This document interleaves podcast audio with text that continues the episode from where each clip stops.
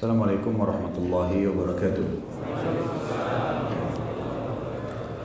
Alhamdulillah, selalu kita panjatkan puja dan puji kita kehadirat Allah Subhanahu wa taala, Zat yang Maha Kuat, Maha Perkasa, Maha Adil, yang telah menciptakan semua yang di langit, semua yang di bumi, semua yang di kedalaman lautan, terjangkau atau tidak terjangkau oleh mata manusia.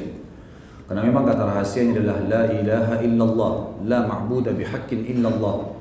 Tidak ada Tuhan yang berhak disembah di langit dan di bumi kecuali Allah. Dan Zat yang Maha Tinggi dan Maha Pemurah ini telah menggantungkan segala kebutuhan kita dengan memuji namanya, Alhamdulillah. Maka sangat wajar kalau kita selalu memanjatkan puji syukur ini kepadanya. Dan kita panjatkan salawat dan taslim kepada Nabi besar Muhammad sallallahu alaihi wasallam, manusia terbaik yang telah dipilih oleh Sang Pencipta Allah. Dan Sang Pencipta Allah bersama malaikatnya juga mengucapkan salam hormat kepada beliau, serta telah ditutup risalah kenabian dan kerasulan, dan membaca salawat untuk beliau dijadikan ibadah oleh Sang Pencipta. Seperti biasa teman-teman sekalian, sebulan sekali, semoga Allah berkahi, dan di Sabtu kedua ini kita membahas lanjutan serial sahabat, dan kita masuk pada sore hari ini menjelang maghrib insya Allah, sahabat yang mulia Sa'ad bin Mu'adz radhiyallahu anhu. Kita akan memulai bahasan kita ini dengan sabda Nabi sallallahu alaihi wasallam pada saat Sa'ad bin Mu'adz radhiyallahu anhu meninggal dunia. Kata beliau pada saat melihat jenazahnya, "Hadzal ladzi taharraka lahu al-'arsy wa futihat lahu abwabus sama' wa syahida wa syahidahu sab'una alfan minal malaikah." Hadis sahih. Inilah laki-laki yang arsy Allah bergoncang karena kematiannya, pintu-pintu langit dibuka untuknya, dan tujuh puluh ribu malaikat hadir atau menghadiri jenazahnya. Sabda Nabi shallallahu alaihi wasallam ini sudah cukup memberikan gambaran kepada kita tentang siapa figur yang akan kita bahas. Belum pernah ada satupun di kalangan sahabat ridwanullahi alaihim yang memiliki kelebihan seperti ini. Pada saat meninggal, arsy-Nya Allah bergoncang, dan juga seluruh pintu langit dibuka untuknya, serta dihadiri jenazahnya dengan tujuh puluh ribu malaikat. Dan akan kita sebutkan nanti pada masa pada pada saat membahas kematiannya radhiyallahu anhu, gimana para sahabat merasa jenazahnya sangat ringan. Maka kata Nabi shallallahu alaihi wasallam, bagaimana tidak, sementara para malaikat berlumba-lumba memikul jenazahnya radhiyallahu anhu. Dari sabda Nabi shallallahu alaihi wasallam ini teman-teman sekalian, kita seperti apa yang diucapkan oleh penulis sebenarnya di sini. Dia mengatakan betul-betul kita membahas sebuah atau seseorang yang tidak tidak bisa lagi pena menulis tentang sejarahnya. Tidak bisa lagi kata-kata mengukir sejarah hidupnya. Manusia yang luar biasa. Arsy-Nya Allah bisa bergoncang dengan kematiannya. Sesuatu yang luar biasa. Kalimat ini bobotnya sangat berat kalau dalam bahasa Arab ya. Mungkin karena kita tidak terbiasa di Indonesia menggunakan bahasa-bahasa seperti ini, sehingga kita tidak terlalu menganggapnya punya bobot. Tapi bagi orang Arab ada beberapa kalimat yang punya bobot tinggi. Seperti dibahasakan misalnya, wa anta anta, sementara kamu itu adalah kamu. Maksudnya kamu ini siapa? Orang yang punya kelebihan yang sangat banyak. Mungkin dalam bahasa Indonesia tidak dipakai, tapi kalau orang Arab mengatakan pada temannya seperti ini, berarti temannya itu luar biasa. Sama juga dengan kalimat-kalimat seperti ini, kalimat yang sangat tinggi sekali. Waktu dia meninggal, arsy-Nya Allah tergoncang, pintu-pintu langit dibuka, kemudian juga dihadiri oleh tujuh puluh ribu malaikat jenazahnya. Belum lagi nanti akan banyak sekali yang kita sebutkan kelebihan-kelebihan radhiyallahu anhu, di mana kuburan tidak menjepit tubuhnya, dan juga sapu tangannya lebih baik daripada dunia dan seluruh isinya nanti di surga. Baik, kita akan mulai teman-teman sekalian dengan sahabat yang mulia Sa'ad bin Mu'adz yang berasal dari suku Aus di Madinah, dan beliau adalah kepala suku Aus, kepala suku Aus. Dan Aisyah radhiyallahu anha memuji, mengatakan thalathatun min banil Ash'al. Ash'al adalah istilah bagi suku Aus dan Khazraj, atau lebih dekat suku Aus sendiri. Karena yang kita sering baca dalam Al-Quran, Muhajirin wal Ansar. Kalimat muhajirin adalah istilah bagi sahabat yang hijrah dari Mekah, dan Ansar adalah yang, ber, yang bermukim di Madinah. Ini Ansar punya dua suku, induk, Aus dan Khazraj. Aus terkenal dengan keberaniannya dalam peperangan. Khazraj terkenal dengan pertaniannya. kehebatan mereka dalam mengelola perkebunan kurma dan seterusnya. Tapi yang jelas beliau ini adalah kepala suku Aus. Kata Aisyah anha, tiga orang dari suku Aus ini la ahadan afdala minhum, tidak ada orang yang mengalahkan mereka. Tentu informasi dari Aisyah anha ini adalah dari Nabi sallallahu alaihi wasallam, karena Aisyah menyampaikan kepada umat tentang apa yang Nabi sampaikan kepada beliau dan beliau sampaikan kepada kita tentang kedudukan tiga orang ini.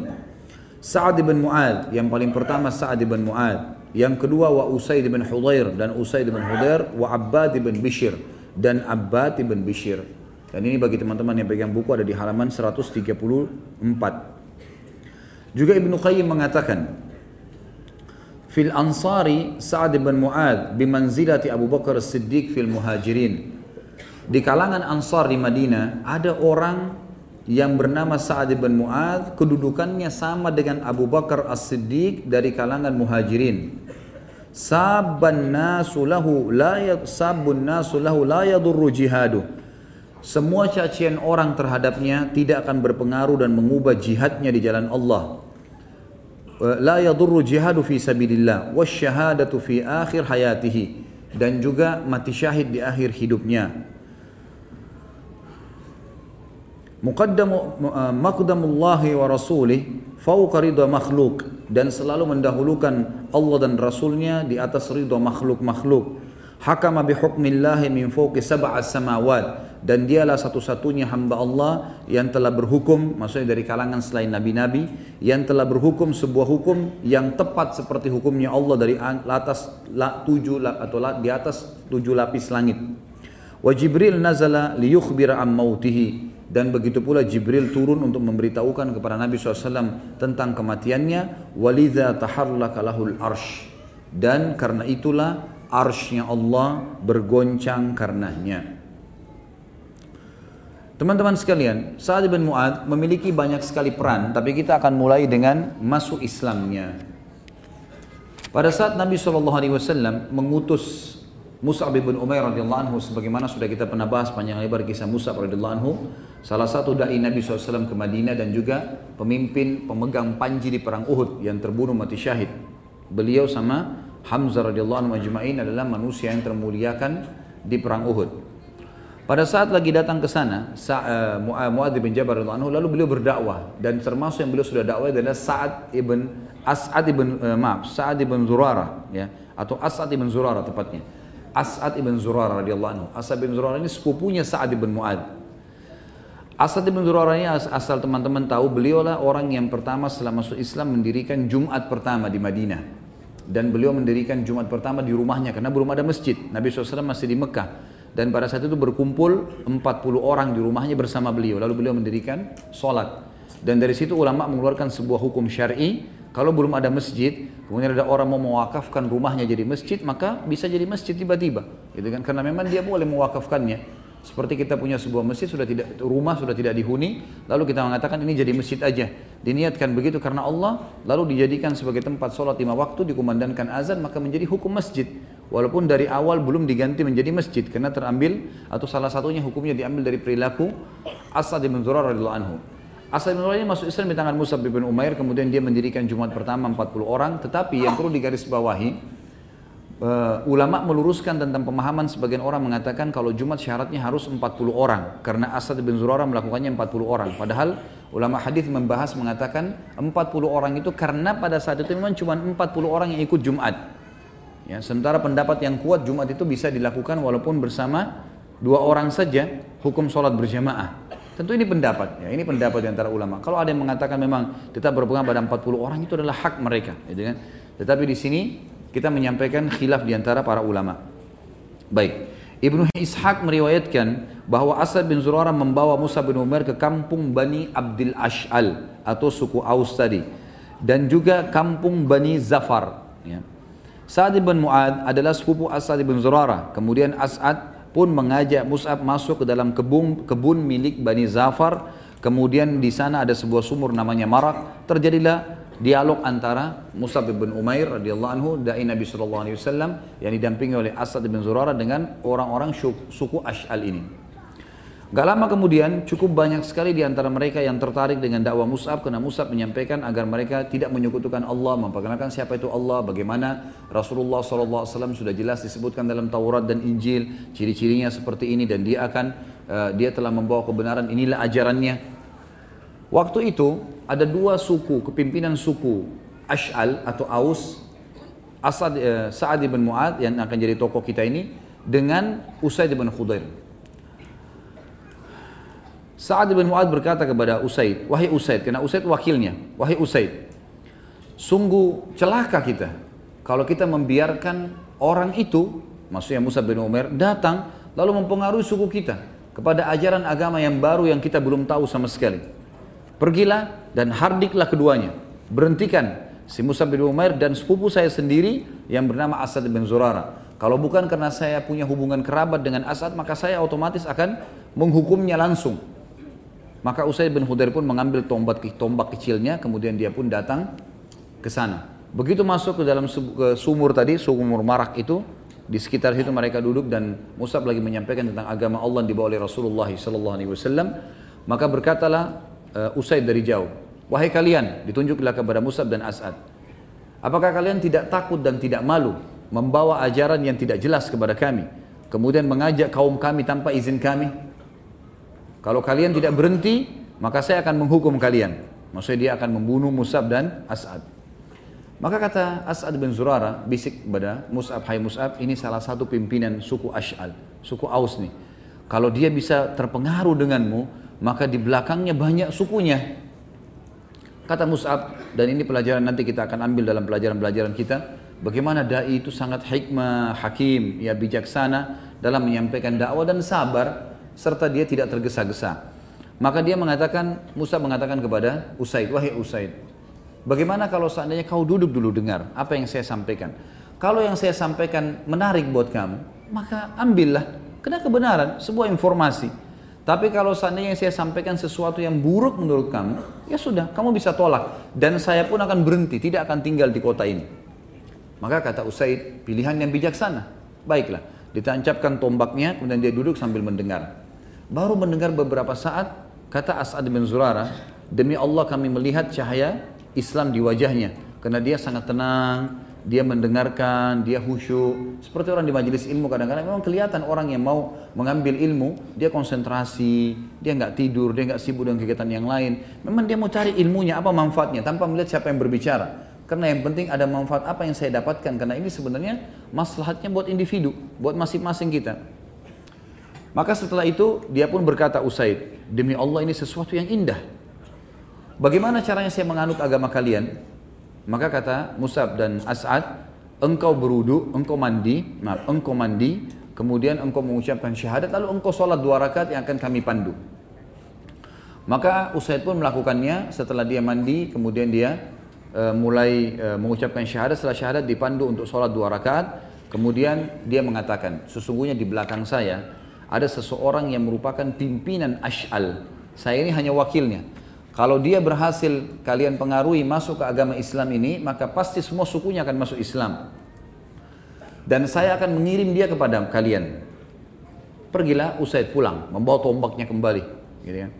Lalu dia kembali ke sukunya. Sudah ditunggu oleh Sa'ad bin Mu'adz. Waktu itu Sa'ad bin Mu'adz masih dalam keadaan kafir. Lalu dia mengatakan kepada sukunya, demi Allah, Usaid kembali kepada kalian bukan seperti wajah pertama dia pergi. Tadinya dia emosi, sekarang malah kenapa kelihatan kok sangat tenang gitu. Kemungkinan besar kata ulama menanggapi riwayat ini mengatakan sudah ada cahaya Islam. Karena orang kalau sudah syahadat walaupun berkulit hitam ada cahaya keimanan, ada cahaya keislaman. Maka dia pun berkata, kata uh, As'ad, maaf, kata Sa'ad bin Mu'adz, hai Usaid, demi Allah kau telah kembali dengan wajah bukan seperti kau pergi. Ada apa sebenarnya? Apa kau sudah menghardik keduanya? Kata Usaid, iya. Saya sudah menghardik keduanya, gitu. Saya sudah mengingatkan, tapi saya disuruh duduk untuk mendengar. Maka saya pun duduk mendengar dan saya melihat tidak ada bahaya dari keduanya. Hanya saja yang kamu harus tahu, selain kamu yang tidak menyukai mereka, ada Bani Harithah, ada satu suku lagi. Memang suku ini saingannya suku Ash'al, gitu kan.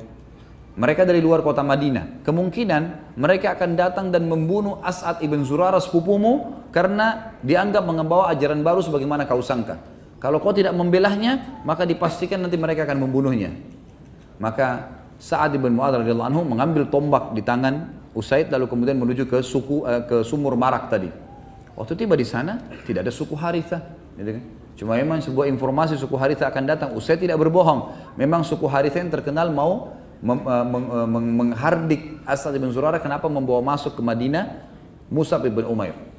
Ringkas cerita teman-teman sekalian, datanglah ke sana lalu setelah dia lihat tidak ada apa-apa, Sa'ad bin Mu'adz melihat tidak ada apa-apa, maka Sa'ad bin Mu'adz mengetahui kalau wakilnya tadi si Usaid hanya mau dia datang. Lalu dia pun menghardik mengatakan, kalian berdua berhentilah menyampaikan ajaran yang tidak kami jela, tidak tidak kami ketahui dan jangan pengaruhi orang. Kalau tidak saya akan menghukum kalian berdua. Lalu As'ad bin Zurarah membisikkan mengatakan, inilah yang dimaksud oleh Usaid, kepala suku Ash'al. Kalau dia masuk Islam tanganmu hai Mus'ab, maka pasti sukunya semua akan masuk Islam. Maka Mus'ab mengatakan, wahai ya, Sa'ad, bagaimana kalau seandainya engkau memuliakan majelis kami dengan duduk, kemudian engkau dengarkan, kalau yang kami sampaikan baik menurut kamu, terimalah, karena ini sebuah informasi dan kau tidak rugi apa-apa. Tapi kalau sesuatu yang ini yang kami sampaikan adalah buruk bagi kamu, maka berhentilah, ya, kami akan berhenti dan kami akan keluar dari kota kamu ini. Maka kata Sa'ad, sungguh pendapat yang yang bijaksana. Baiklah, ditancapkan tombaknya lalu dia dengar. Sama kejadian sama Usaid tadi, baru beberapa saat saja dia duduk, kata As'ad bin Zurarah, demi Allah kami melihat keislaman di wajahnya. Lalu dia pun bertanya bagaimana caranya untuk menganut agama ini. Maka dipandulah oleh Mus'ab dan As'ad mengatakan, engkau mandi, engkau mandi kemudian engkau mengucapkan syahadat lalu engkau sholat dua rakaat yang akan kami pandu. Lalu dia pun melakukannya. Setelah selesai, maka Sa'ad radhiyallahu anhu tidak pakai tunggu, dia lalu kemudian kembali ke sukunya, lalu dia bertanya kepada sukunya berkata, wahai Bani Abdil Ash'al, apakah kalian mengetahui apa yang kalian ketahui tentang diriku? Mereka menjawab, engkau adalah sayyid atau pemimpin kami, engkau orang yang paling kuat silaturahimnya, paling baik pendapatnya, paling berkah jiwanya di antara kami. Orang yang paling baik, orang yang paling sempurna, pokoknya kamu pimpinan kami. Kata Sa'ad, sesungguhnya perkataan kalian semua, laki-laki dan perempuan adalah haram atasku, hingga kalian semua beriman kepada Allah dan Rasulnya. Dan ini adalah sebuah fadilah yang sangat besar. Bagaimana seorang muslim tidak menunda untuk berdakwah, dan ini juga akan menjadi manaqibnya Sa'ad radhiyallahu anhu. Begitu beliau syahadat, beliau tahu kebenaran, maka beliau langsung menerima dan langsung mempraktikkan. Dan beliau mengatakan tadi, kalimat ini bobotnya berat, maksudnya punya bobot yang sangat baik di kalangan orang-orang Arab. Wajahku dan wajah kalian haram, atau perkataanku dan perkataan kalian haram, sampai kalian melakukan begini dan begitu. Makanya kata Sa'ad bin Anhu, perkataan kalian laki-laki dan perempuan haram, tidak boleh bicara sama saya sampai kalian semua beriman pada Allah dan Rasulnya. Maka dalam riwayat ini dikatakan, kata Sa'ad, eh, Mus'ab bin, Mus'ab bin Umair radhiyallahu anhu dan As'ad bin Zurarah berkata, demi Allah, sore tidak datang di perkampungan Bani Ash'al kecuali semua orang baik laki-laki maupun wanita telah masuk Islam, sehingga tidak ada satu perkampungan dari perkampungan-perkampungan orang-orang Ansar kecuali di sana sudah ada laki-laki dan perempuan yang beriman. Dan ini disebutkan dari halaman seratus tiga puluh empat, kisahnya panjang lebar, sampai halaman seratus tiga puluh tujuh tentang bagaimana masuk Islamnya Sa'ad ibn Mu'adz radhiyallahu anhu. Semenjak masuk Islam, Sa'ad pun terlihat beliau selalu berbahagia dan selalu hadir di samping Nabi shallallahu alaihi wasallam, dan beliau selalu saja berusaha untuk mengambil ilmu, petunjuk dan juga akhlaknya. Dan beliau mencintai Nabi shallallahu alaihi wasallam di atas segala-galanya, karena beliau telah berikrar di hadapan Nabi shallallahu alaihi wasallam maka mengorbankan seluruh hartanya dan juga keluarganya, bahkan sukunya, untuk membela Nabi sallallahu alaihi wasallam. Sekarang kita masuk teman-teman sekalian ke manaqib, kelebihannya Sa'ad bin Mu'adz radhiyallahu anhu, dan ini juga kita akan beratkan ke beberapa poin saja, tapi garis-garis induknya.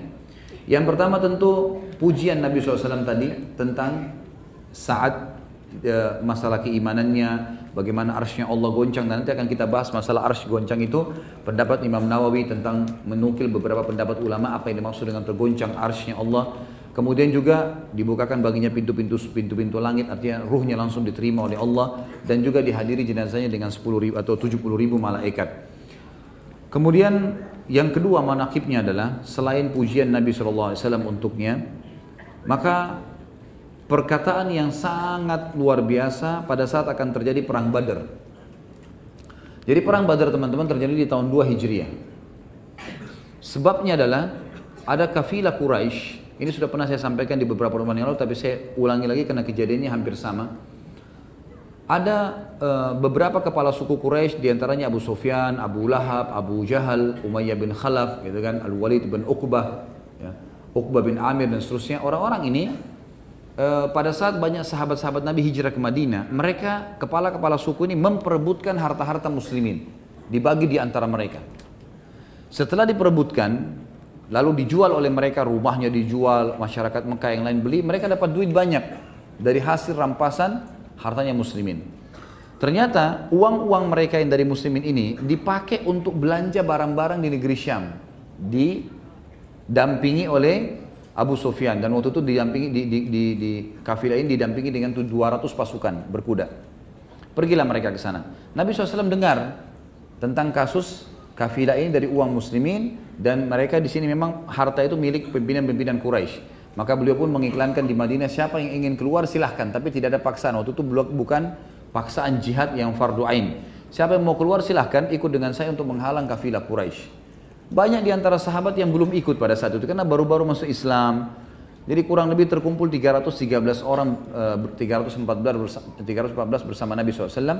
Mereka keluarlah ke sana dengan pakaian yang sangat sederhana. Banyak di antara mereka tidak pakai baju besi, banyak yang tidak bawa perisai, banyak yang tidak bawa topi besi. Mereka hanya sekedar keluar dengan pedang, karena yang dihadangi cuma kafilah, dianggap sesuatu yang ringan gitu.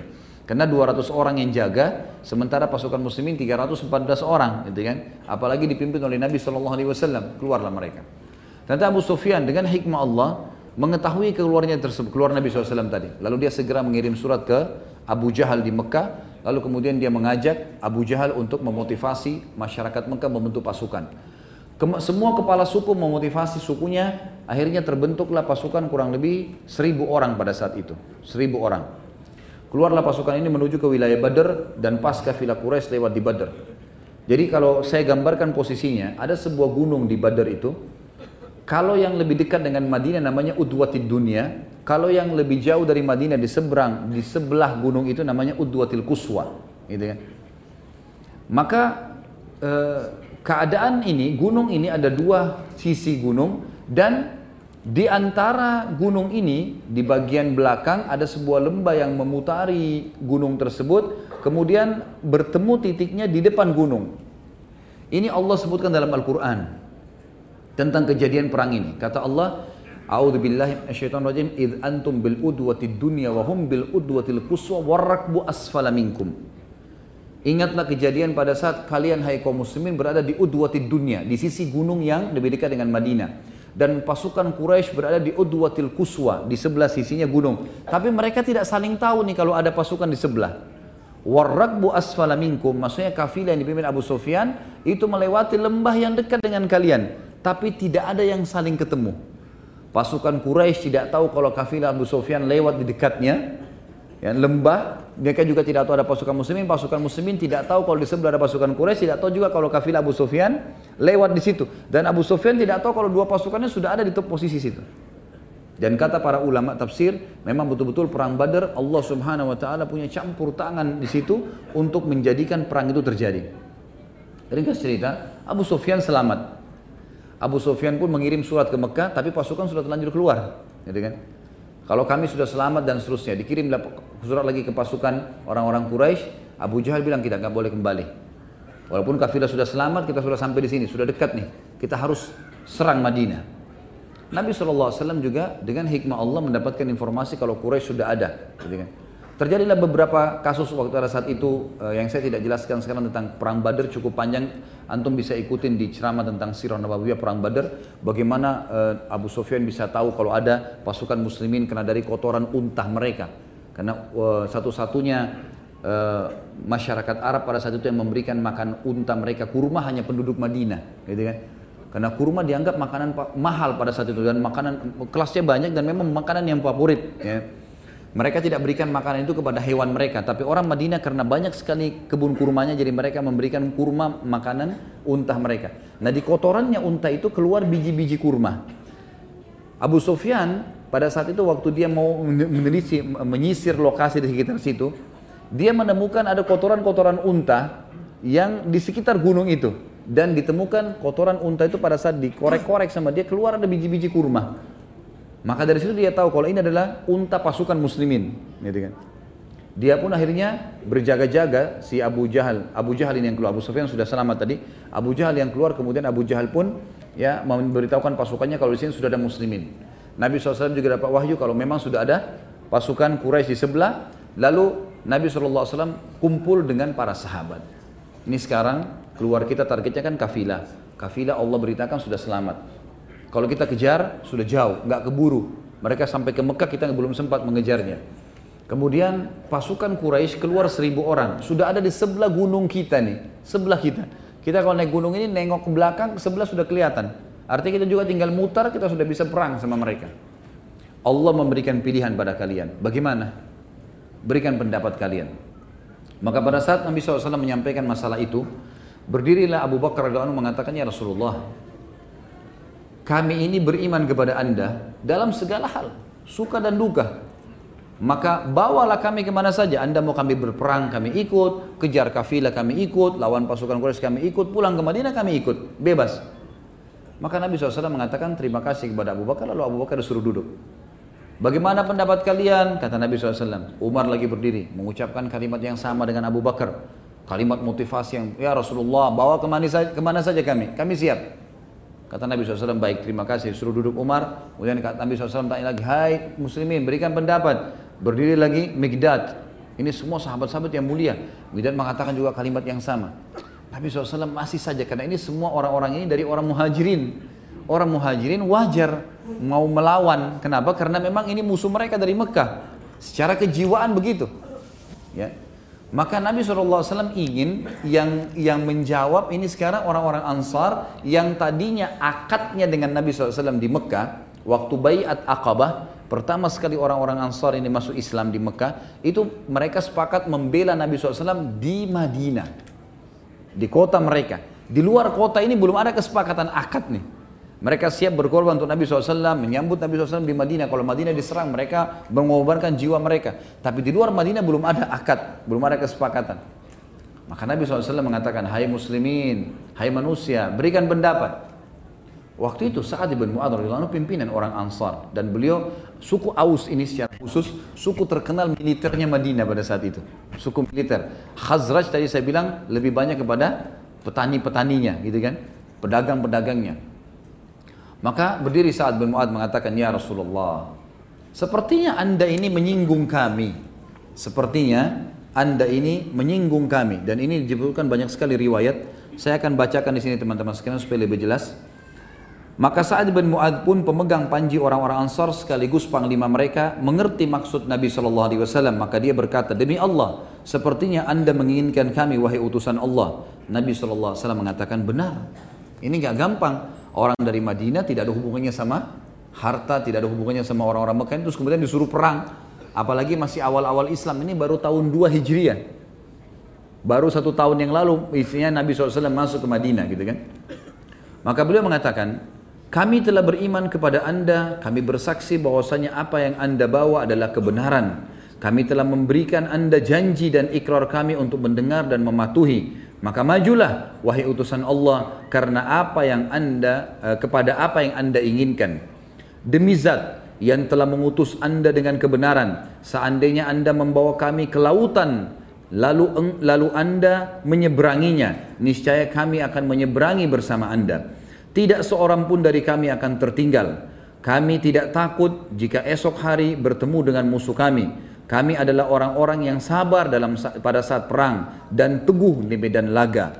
Semoga Allah memperlihatkan apa yang menenangkan Anda. Maka bergeraklah bersama kami di atas keberkahan dari Allah." Jadi tentu pola bicaranya bukan seperti ini ya. Ini di kancah peperangan, dan sebagian ulama ada yang menukil dalam buku-buku sejarah mengatakan kalau uh, Sa'ad bin Mu'adz dengan semangat mengatakan kalimat ini dengan uh, intonasi suara yang sangat luar biasa, memberikan motivasi buat Nabi shallallahu alaihi wasallam dan muslimin terutama sukunya untuk ikut berperang.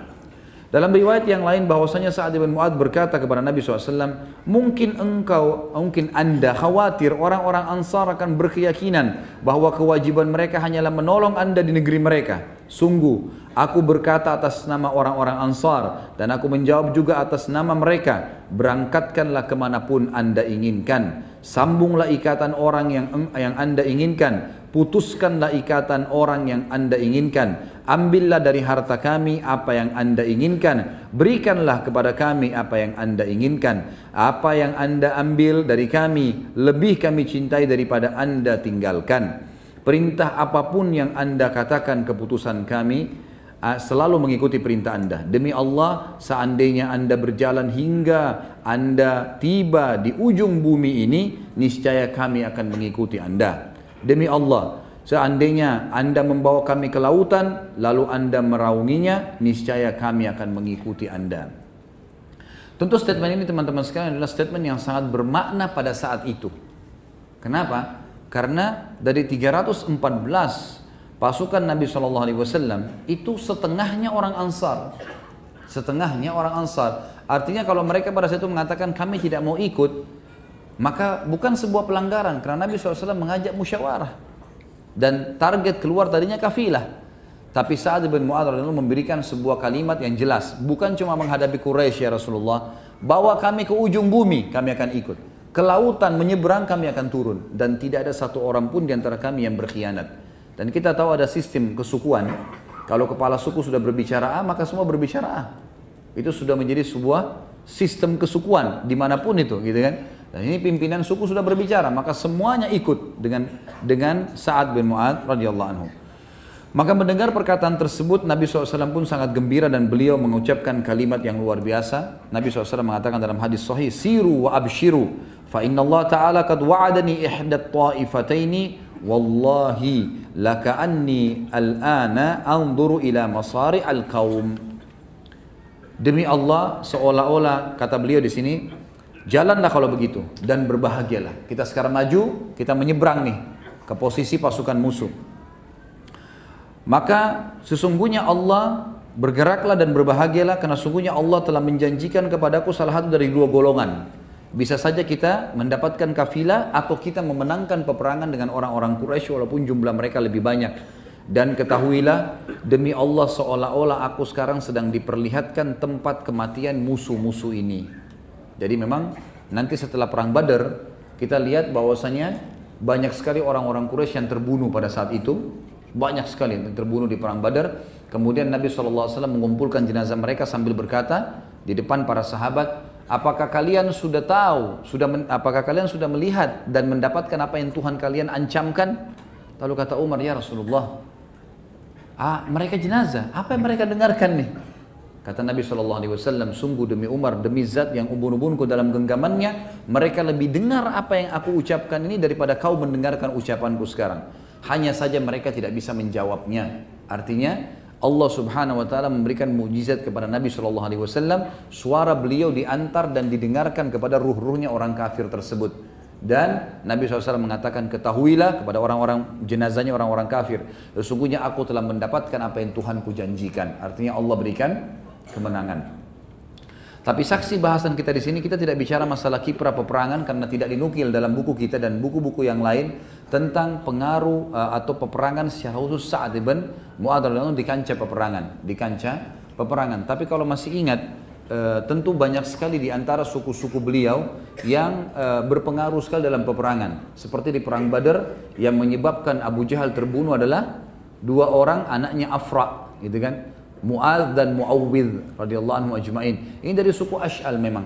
Setelah setelah mendengarkan motivasi dari Sa'ad bin Mu'adz akan mendukung peperangan, maka kedua anak muda ini pun segera maju ke depan dan mengatakan kepada Nabi shallallahu alaihi wasallam, anda sudah mendengarkan apa yang dikatakan oleh kepala suku kami, maka kami akan ikut bersama anda. Lalu Nabi shallallahu alaihi wasallam pun menggerakkan pasukan. Dan pada saat terjadi peperangan atau terjadi kecamuk peperangan, maka Sa'ad Mu'adz dengan Mu'awwidz ini yang mengatakan kepada Abdurrahman ibn Auf, saya pernah sampaikan kisahnya di kisah Abdurrahman ibn Auf, wahai paman, mana Abu Jahal? Ditanya, kenapa kalian tanya? Karena dia dulu paling banyak menyakiti Nabi shallallahu alaihi wasallam. Kami ingin membunuhnya. Yang satu mengatakan saya ingin membunuhnya, yang satu juga mengatakan saya ingin Mu'adz dan Mu'awwidh. Lalu dua-duanya lalu menyerang Abu Jahal pada saat itu. Dan ini dari suku Ash'al itu sendiri.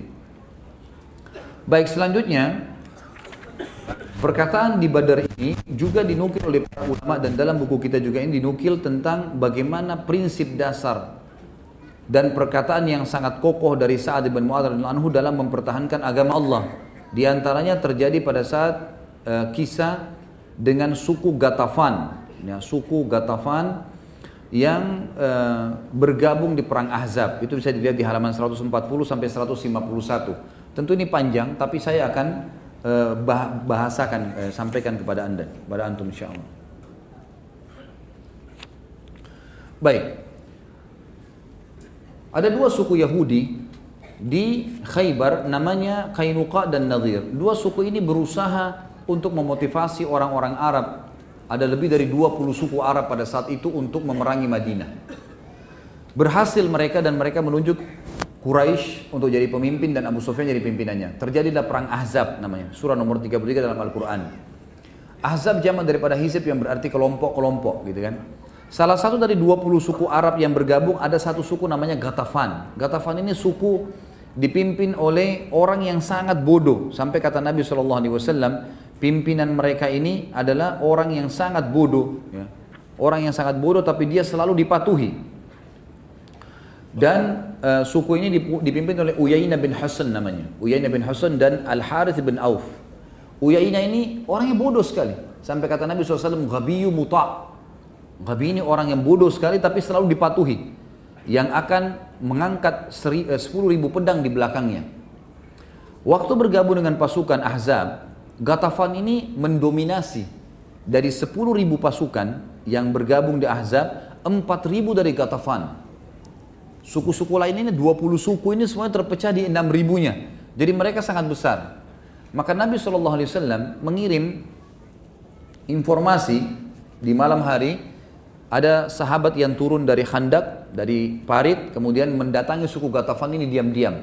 Lalu menemui Uyaynah bin Hisn dan juga tadi salah satunya Al-Harith bin Auf. Lalu dia mengatakan, Rasulullah shallallahu alaihi wasallam ingin bertemu kalian, mau negosiasi, mau ketemu nggak? Oke, mau. Baik, diturunkanlah tangga pada saat itu dibuat dari tali.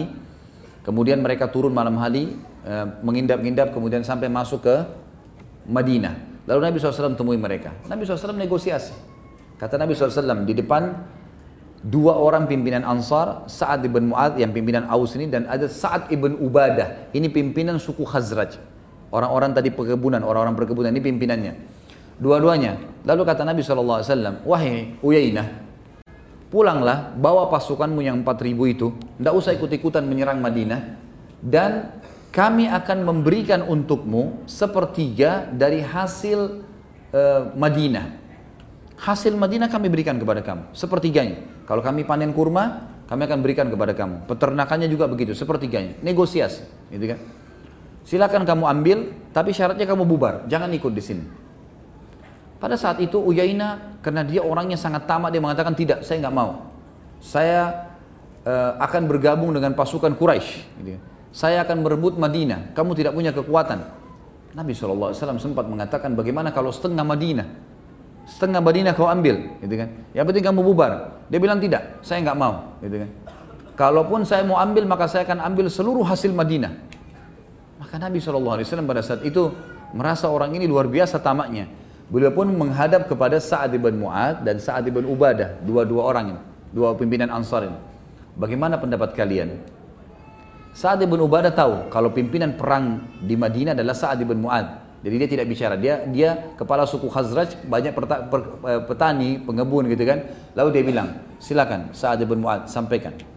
Maka beliau pun berkata pada saat itu, Sa'ad bin Mu'adz berkata, wahai Rasulullah, dulu, maksudnya sebelum masuk Islam, suku Gatafan ini sama-sama kami dalam kemusyrikan. Depannya Uyainah dan Al-Harith, dua-dua pimpinannya. Ini dua ini, ini dua orang ini, dan sukunya dulu Gatafan ini. Dulu sama-sama kami di masa jahiliyah.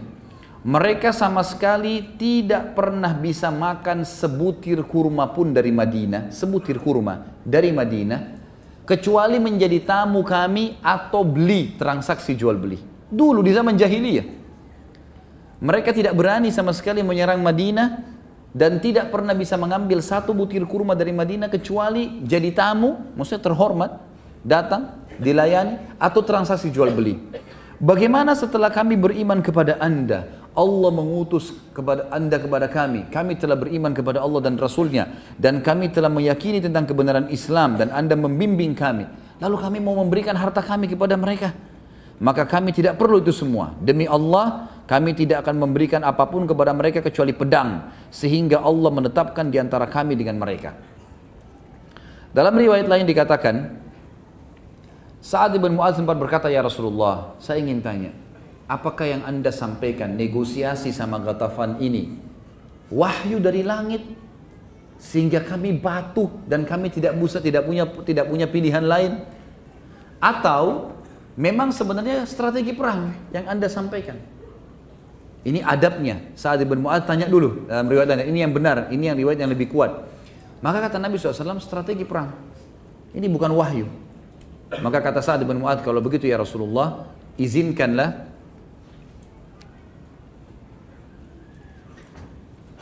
jemaah ikhwan tolong maju, merapat. Ada penyampaian dari panitia. Tolong merapat. Lebih rapat tolong. Karena di belakang sudah penuh, silakan ke depan dulu. Ya, bisa merapat ke kiri kanan. Dan di daerah gorden pemisah hijabnya jangan disandarin kalau ada yang sampai ke sana. Jangan sampai gordennya jatuh ke tempat akhwatnya. Baik, merapat. Jazakumullah khair.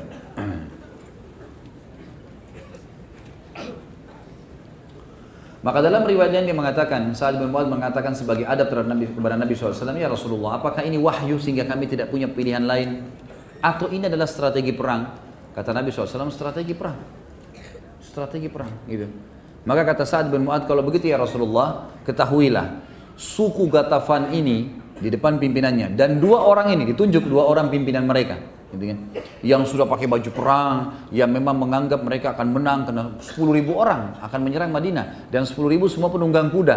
Kalau kita sekarang sepuluh ribu tank, gitu kan.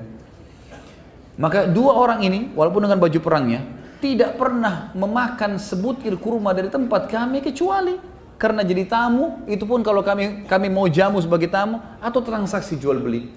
Bagaimana setelah kami beriman kepada Allah dan Rasulnya, dan Anda membawa agama Islam ini kepada kami dengan kemuliaan, lalu kami akan memberikan kepada mereka? Demi Allah ya Rasulullah, kalau ini strategi perang, kami tidak akan memberikan kepada mereka satu butir kurma, bukan setengah penghasilan Madinah, satu butir kurma kami tidak akan kasih. Dan antara kami dengan mereka, ditunjuk dua orang itu pimpinannya, hanya pedang ya Rasulullah, gak ada lagi main-main.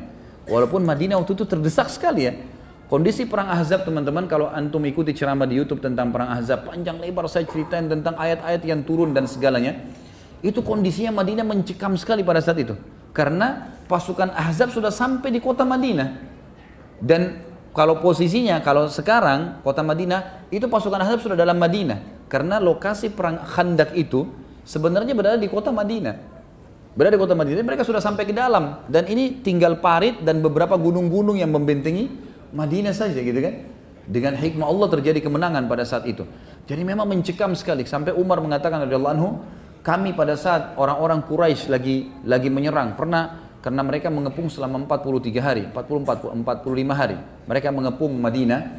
Itu pernah satu hari karena mereka kecewa beberapa hari, sampai puluhan hari mereka tidak bisa masuk. Satu hari pernah mereka menyuruh kuda-kuda mereka untuk menyentakkan kaki-kakinya di pinggir parit sehingga tanahnya pada merosot semua ke dalam, gitu kan. Karena kan dalamnya tujuh meter, lebarnya sekitar lima belas meter, besar sekali khandaknya. Maka mereka buat itu, sepuluh ribu kuda semua secara serentak menggetak-getakkan kaki mereka sehingga e, berjatuhanlah tanah sehingga menutupin parit itu.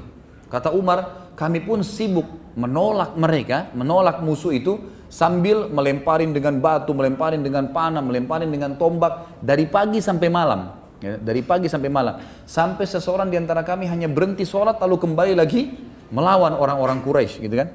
Dan pada saat itu Umar bin Khattab mengatakan, saya tidak sholat, saya tidak sholat, saya belum sholat asar kecuali beberapa saat sebelum maghrib. Lalu setelah selesai pas malam, Quraisy akhirnya sudah keletihan, mereka berhenti. Tapi tanah-tanah parit sudah banyak yang masuk di parit itu kan. Dan ini keesokan paginya pasukan Quraisy sudah bisa menyerang Madinah karena sudah sulit untuk dikeluarkan lagi tanahnya kan. Malam itulah Allah datangkan badai yang dingin. Yang jelas pada saat itu sulit sekali mencekam kota Madinah. Semua laki-laki tidak boleh pulang ke rumahnya. Nabi shallallahu alaihi wasallam instruksikan semua laki-laki tidak boleh tinggal kecuali orang yang tua atau sakit. Semua harus ada di parit.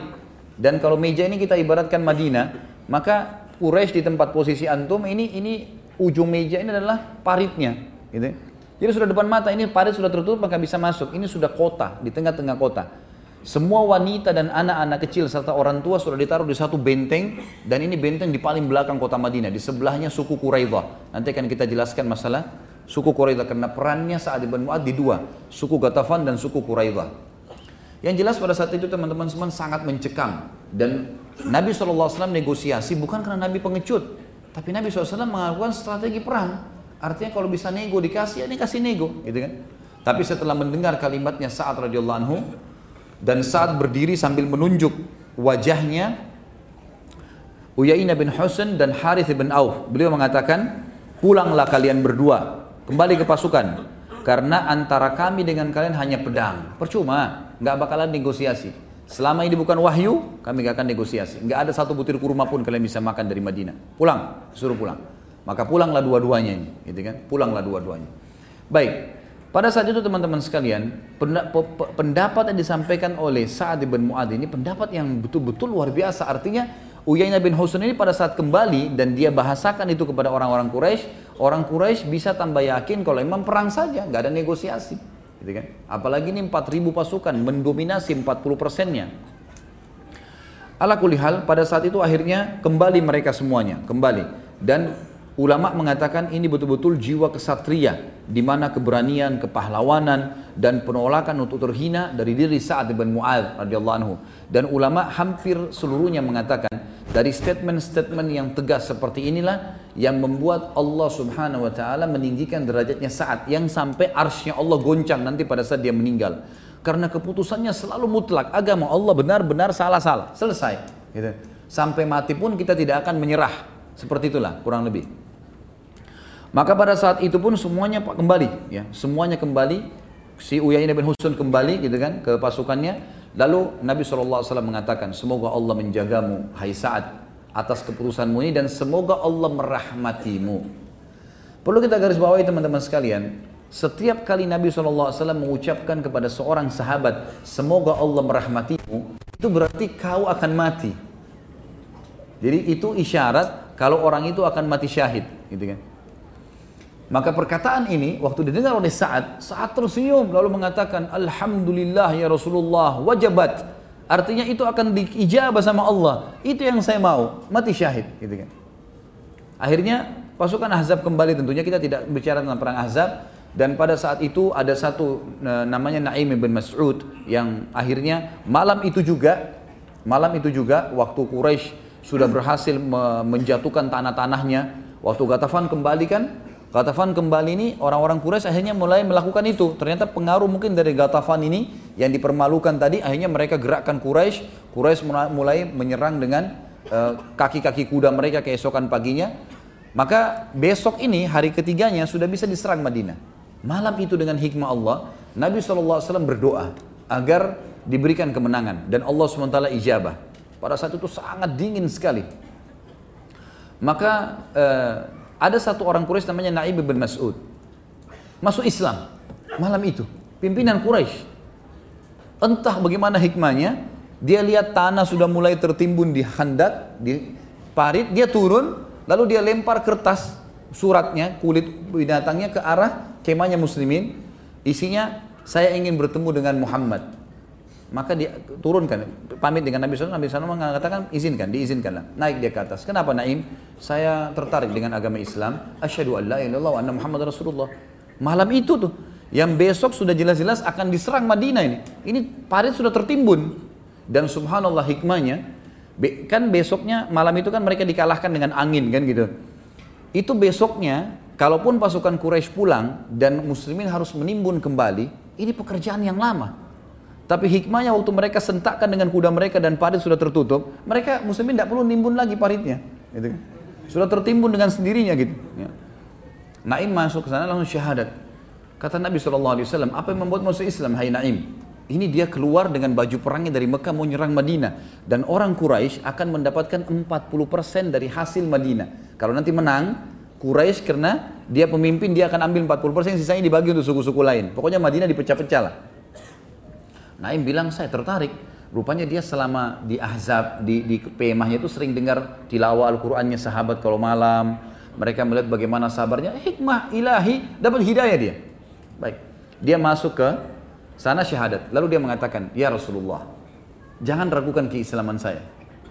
Anda tahu siapa saya. Pimpinan Quraisy ini, kepala-kepala suku teman-teman, aib besar kalau mereka bohong. Walaupun dalam peperangan, mereka tidak mau bohong, gitu kan. Anda sudah tahu siapa saya. Ini bukan kedustaan. Saya masuk Islam benar-benar. Perintahkan kepada saya apa saja, saya siap lakukan. Kata Nabi shallallahu alaihi wasallam, hai Nu'aim, kau satu orang, gitu kan. Tapi kalau kau mau, kacaukan mereka. Kata Nabi shallallahu alaihi wasallam, kacauin mereka, silahkan. Buat apa saja. Ya Rasulullah, tapi kalau begitu saya harus berbohong nih. Saya kalau kacauin mereka nih, ada yang harus saya lakukan. Saya harus memutar balik fakta. Kata Nabi shallallahu alaihi wasallam, peperangan, silahkan. Kan kita sudah tahu hadis Nabi kan, ada tiga hal yang boleh berbohong. Tapi bohongnya ini memang untuk strategi perang, bukan bukan bukan bukan bohong yang seperti negatif biasa orang lakukan. Maka Nu'aim pun kembali. Kembali ke pasukan Quraisy, dia kumpul. Dia bilang, ayo kumpul semua orang-orang Quraisy, kumpul semua. Kumpul semua, lalu dia mengatakan, hai Quraisy. Eh maaf, dia pertama bukan ke Quraisy. Dia ke suku Quraidah. Jadi kalau ini meja Madinah, ini depan semuanya parit, di ujung parit sebelah sana itu ada bentengnya suku Quraidah, suku Yahudi. Jadi Qainuqa dan Nadir yang sudah diusir dari Madinah, itu yang membentuk pasukan Ahzab dari luar. Ini suku Quraidah di pinggir sana. Ini satu-satunya jalan untuk masuk. Ini, nanti kita akan bahas Quraidah sebentar. Yang jelas teman-teman sekalian, Quraidah ini pintu masuk, dan besok Quraisy sudah sepakat, ini pasukan lewat parit, ada juga yang lewat bentengnya Quraidah untuk masuk ke Madinah. Jadi besok ini sudah kemenangan.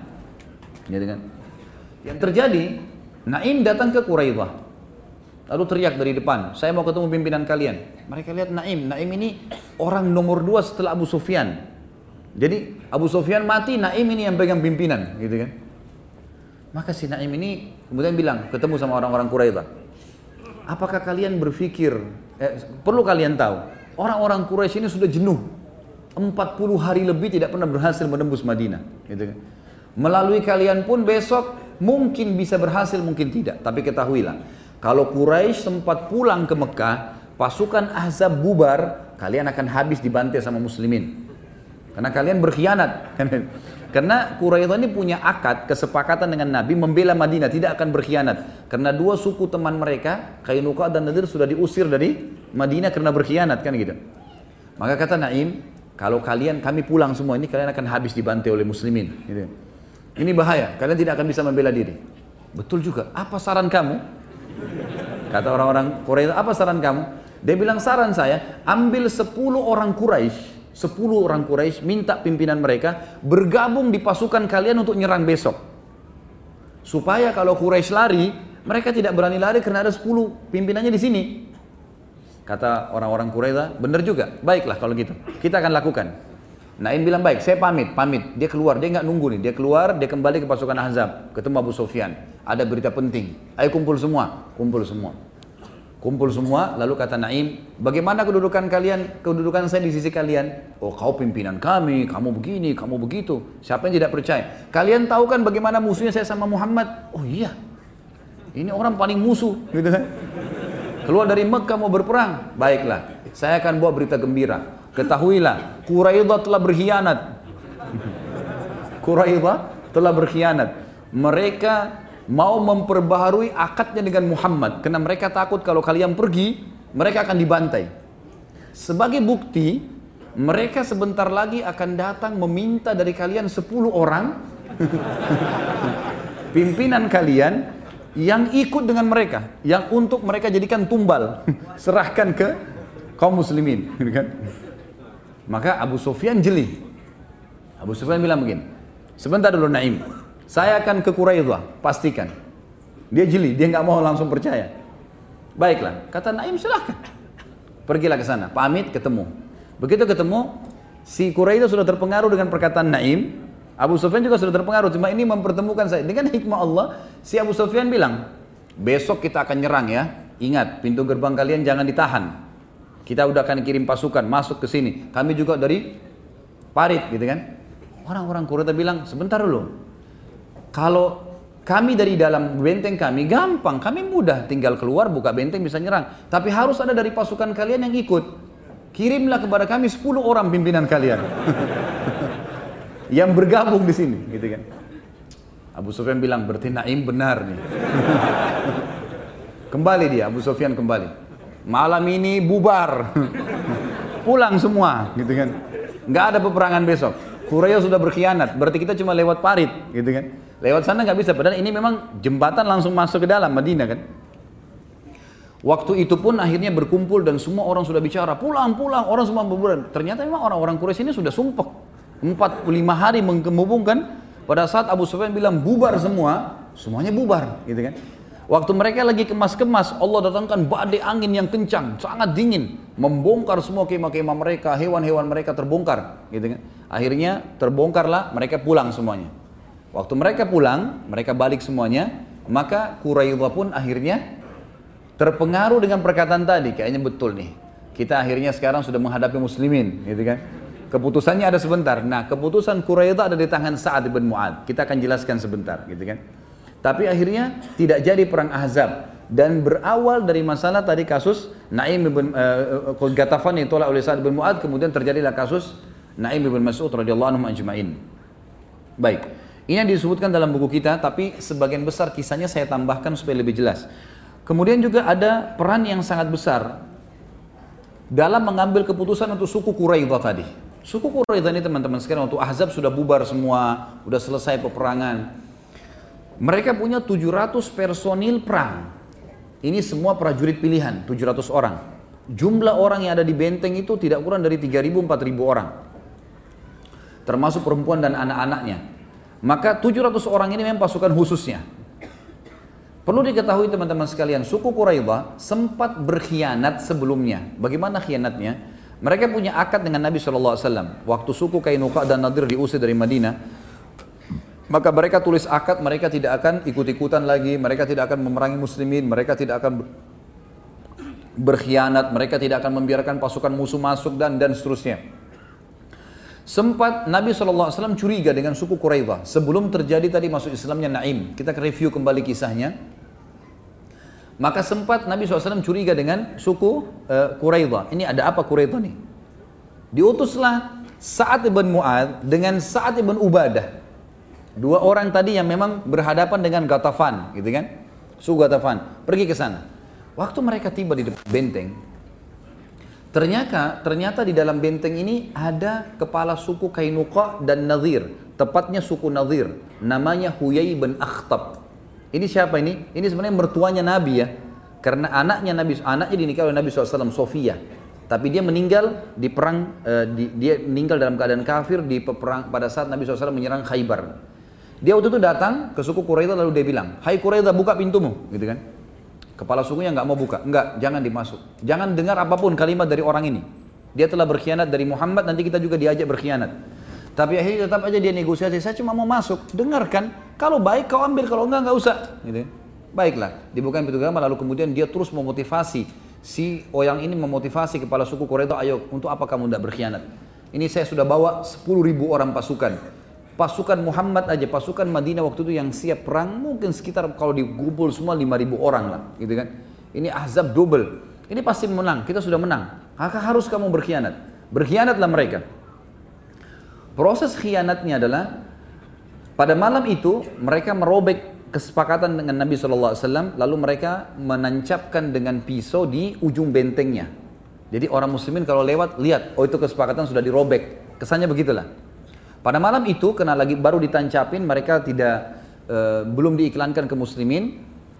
Ada di antara mereka mungkin sekitar sepuluh orang, e, pasukan-pasukan spesialnya, khususnya gitu, prajurit khususnya, yang ahli dalam menjati benteng segala, mereka bilang, begini aja, di sebelah benteng kita, benteng Quraidah di sebelahnya ada satu benteng, benteng ini yang ditaruh seluruh wanita muslimin, seluruh harta muslimin, anak-anak kecil, orang tua, semua-semua di situ ditaruh. Jadi kalau pasukan kalah, ini masih ada benteng untuk berlindung gitu. Kita naik ke atas benteng, kemudian kita cek di situ. Naiklah, kelilinglah mereka sepuluh orang ini. Tante Nabi shallallahu alaihi wasallam bernama Sofya radhiyallahu anha, ibunya Zubair bin Awam. Gitu kan? Yang Zubair bin Awam sangat luar biasa keberanian, ini dibina oleh Sofya. Sofya bilang kepada Hassan ibn Thabit, penyairnya Nabi, umurnya sudah delapan puluh tahun sekian waktu itu. Hai Hassan, ini beberapa orang itu mata-mata Yahudi, semuanya mahir berperang. Lawanlah dia. Kata Hassan, saya orang tua dan saya penyair, saya tidak bisa perang, gitu kan?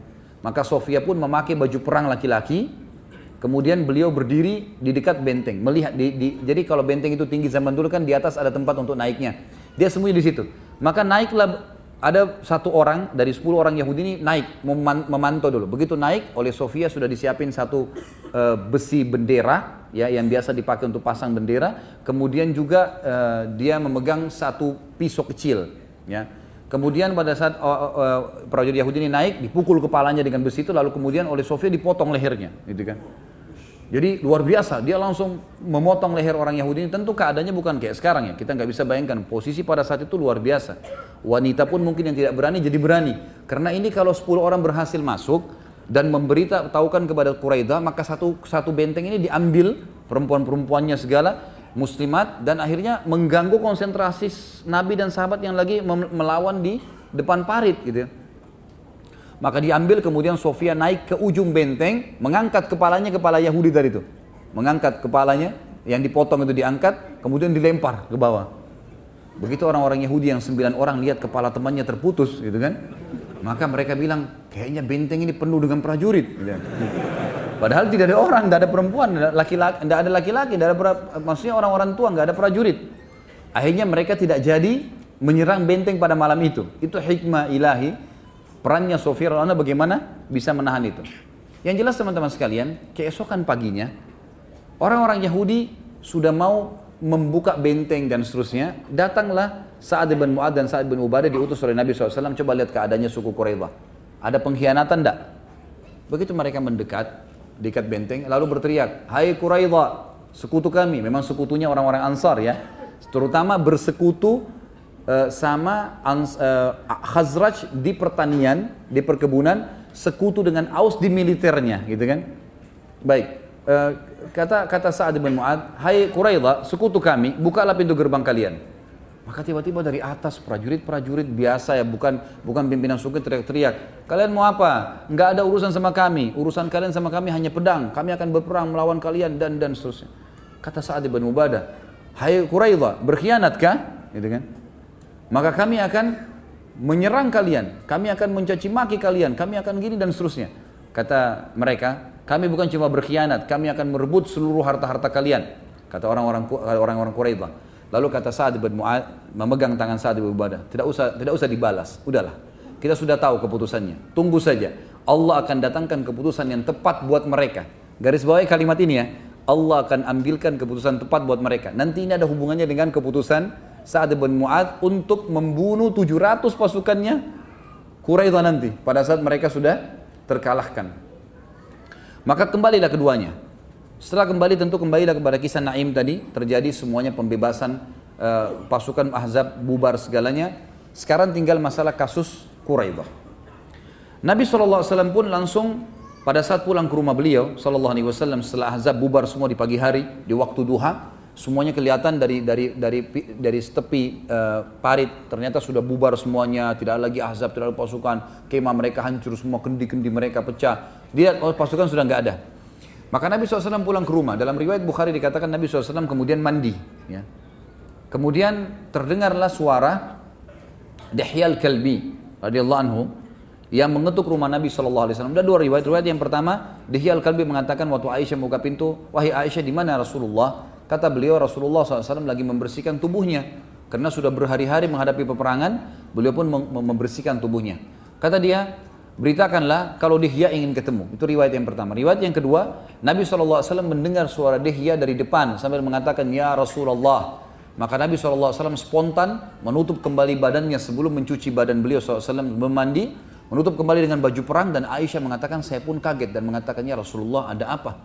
Kata Nabi shallallahu alaihi wasallam, "Dia adalah Jibril. Jibril menjelma menjadi Dihyah al-Kalbi radhiyallahu anhu.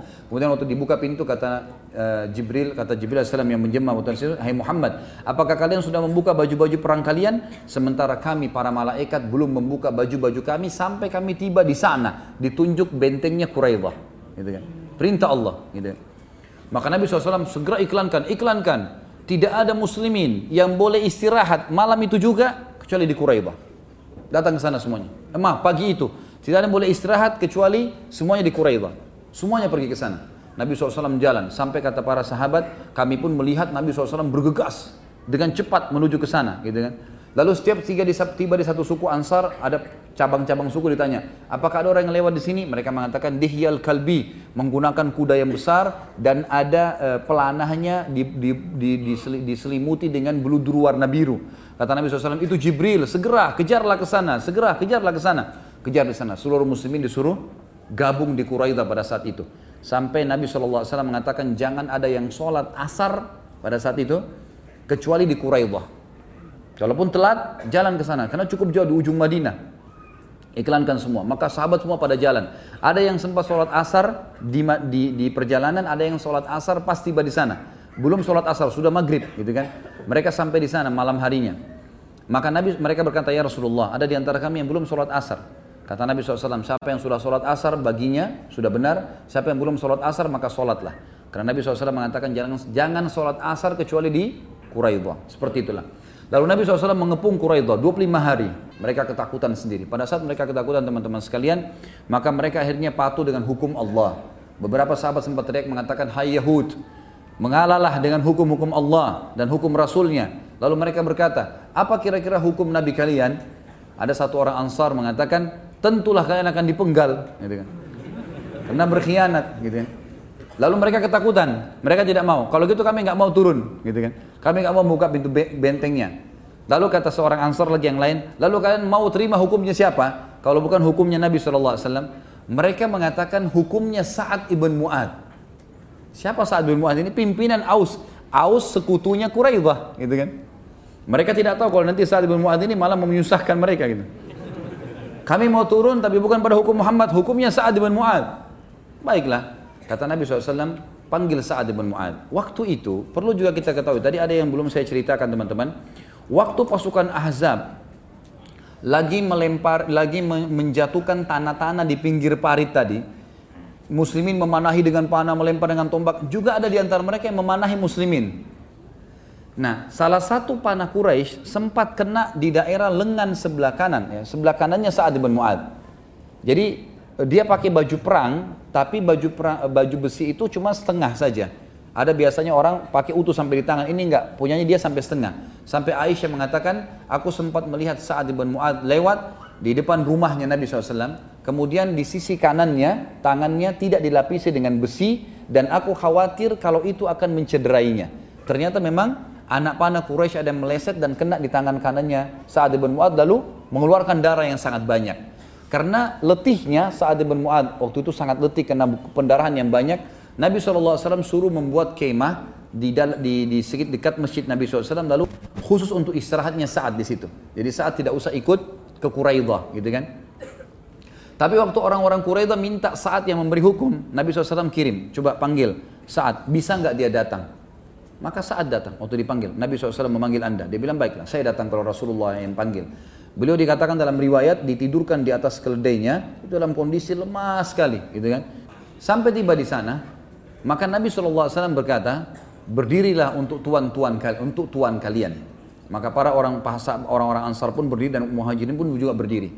Waktu melihat Sa'ad datang dan melewati sukunya, suku Ash'al namanya, karena ini sekutu orang-orang Quraidah, kata mereka, "Wahai Sa'ad, mereka adalah sekutu kita, maafkanlah," ya, karena keputusan di tangannya dia nih, "Maafkanlah," gitu kan, "atau ringankanlah hukumannya karena mereka sudah mengalah." Maka kata Sa'ad pada saat itu tidak bicara apa-apa, beliau tetap jalan sampai tiba di hadapan Nabi shallallahu alaihi wasallam dan semua depan kaumnya. Lalu dia mengucapkan kalimat, nanti terakhir baru difahamin, dia mengatakan, "Telah tiba saatnya untuk Sa'ad tidak peduli lagi terhadap perkataan orang dalam keputusannya untuk meridhokan Allah."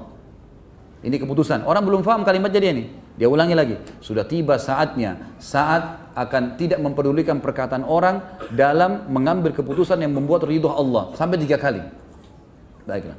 Lalu kata Nabi shallallahu alaihi wasallam, wahai Sa'ad, sesungguhnya mereka ingin turun terhadap di atas hukummu. Hakimilah mereka. Sa'ad karena adabnya dengan Nabi shallallahu alaihi wasallam dia mengatakan, ya Rasulullah, Anda lebih pantas mengambil sebuah keputusan. Lalu kata Nabi shallallahu alaihi wasallam, tidak hai Sa'ad. Untuk saat ini, Allah memerintahkan kamu, perintah dari langit sekarang, kamu yang disuruh ambil keputusan. Lalu Sa'ad melihat ke sukunya, mayoritas pasukan orang-orang Ansar, sekarang yang jadi masalah dalam kotanya, gitu kan? Maka dia bilang, dia tahu ada beberapa orang-orang sukunya ini yang mungkin partner bisnis sama orang-orang Yahudi Quraidah ini, nanti mereka berat dan segalanya. Dia bilang, ya Rasulullah, saya ingin tanya satu hal dulu. Boleh? Silahkan. Apakah di sini suku-sukuku ini, semua sukuku di sini, ridho kalau aku mengambil sebuah keputusan? Iya, tentu saja kami ridho, kata sukunya. Lihat lagi orang-orang orang muhajirin. Wahai muslimin saudaraku, apakah kalian ridho dengan keputusan kalau aku ambil keputusan? Iya, kami ridho. Enggak satupun kami di antara kami yang akan menolak. Lalu dia balik arah Nabi shallallahu alaihi wasallam di hadapan beliau. Lalu ada kemahnya Nabi di sebelah kanannya Sa'ad. Nah, Sa'ad tidak mau kesannya kayak menggurui Nabi atau melampaui Nabi, maka beliau mengatakan, apakah pemilik kemah ini juga ridho kalau saya mengambil keputusan? Nabi shallallahu alaihi wasallam tidak dikatakan apakah Nabi setuju enggak? Apakah pemilik kemah ini juga setuju kalau saya ambil keputusan? Kata Nabi shallallahu alaihi wasallam, iya ai Sa'ad. Kalau begitu hai muslimin, keputusan saya, semua laki-lakinya Quraidah dibunuh. Semuanya. Semua perempuan dan anak-anaknya jadi tawanan perang, jadi sahaya, gitu kan? Hartanya dibagi sebagai ghanimah, selesai keputusannya. Maka Nabi shallallahu alaihi wasallam tutup takbir, Allahu Akbar, kau telah berhukum dengan hukumnya Allah dari langit ketujuh. Allah sebenarnya mau keputusan itu, tapi kau keluarkan dari mulutmu hukum yang Allah inginkan tadi. Maka ini sebuah keputusan yang luar biasa dari Sa'ad. Keluar semuanya, pasukan Quraidah ini. Waktu lewat, gitu kan? Dia ulangi lagi kata-katanya Sa'ad. Sudah tiba saatnya untuk Sa'ad tidak mempedulikan celaan orang untuk mendapat ridha Allah. Selesai. Lewat orang-orang Quraidah, diikat semua laki-lakinya, tujuh ratus orang itu, perempuannya semua adalah dibagilah hartanya segala macam, tinggal tujuh ratus orang. Ada beberapa orang tentu yang selamat ya. Ada di, di kajian Siro saya sempat sampaikan itu, ada, saya lupa sekarang namanya, ada satu orang yang pada saat dia lagi dipegang oleh muslimin, dia lihat ada satu ibu muslimah lewat dan dia kenal, dia sering transaksi jual beli sama ibu itu. Lalu dia teriak, hai ibu, saya mau disembelih, gitu. Ya. Maafin saya, lindungin saya, gitu. Maka ibu itu pun mengatakan kepada pasukan muslimin, sebentar, saya mau lindungin orang ini. Dibawa ke Nabi shallallahu alaihi wasallam, ya Rasulullah ini lindungan saya.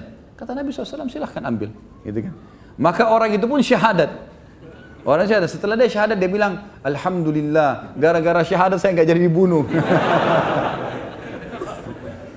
Kisah pada saat itu tentunya. Yang jelas ada beberapa orang yang ada kisah-kisah unik. Kalau antum ikutin di, di Sirah itu ada kisah tentang perang Bani Quraidah. Panjang lebar ceritanya. Karena ini masih ada pelajaran-pelajaran yang kita bahas nanti, jadi saya tidak bisa bahas semua. Ringkas cerita, dikumpulah tujuh ratus orang itu, kemudian dibawa sepuluh sepuluh orang lalu dibunuh.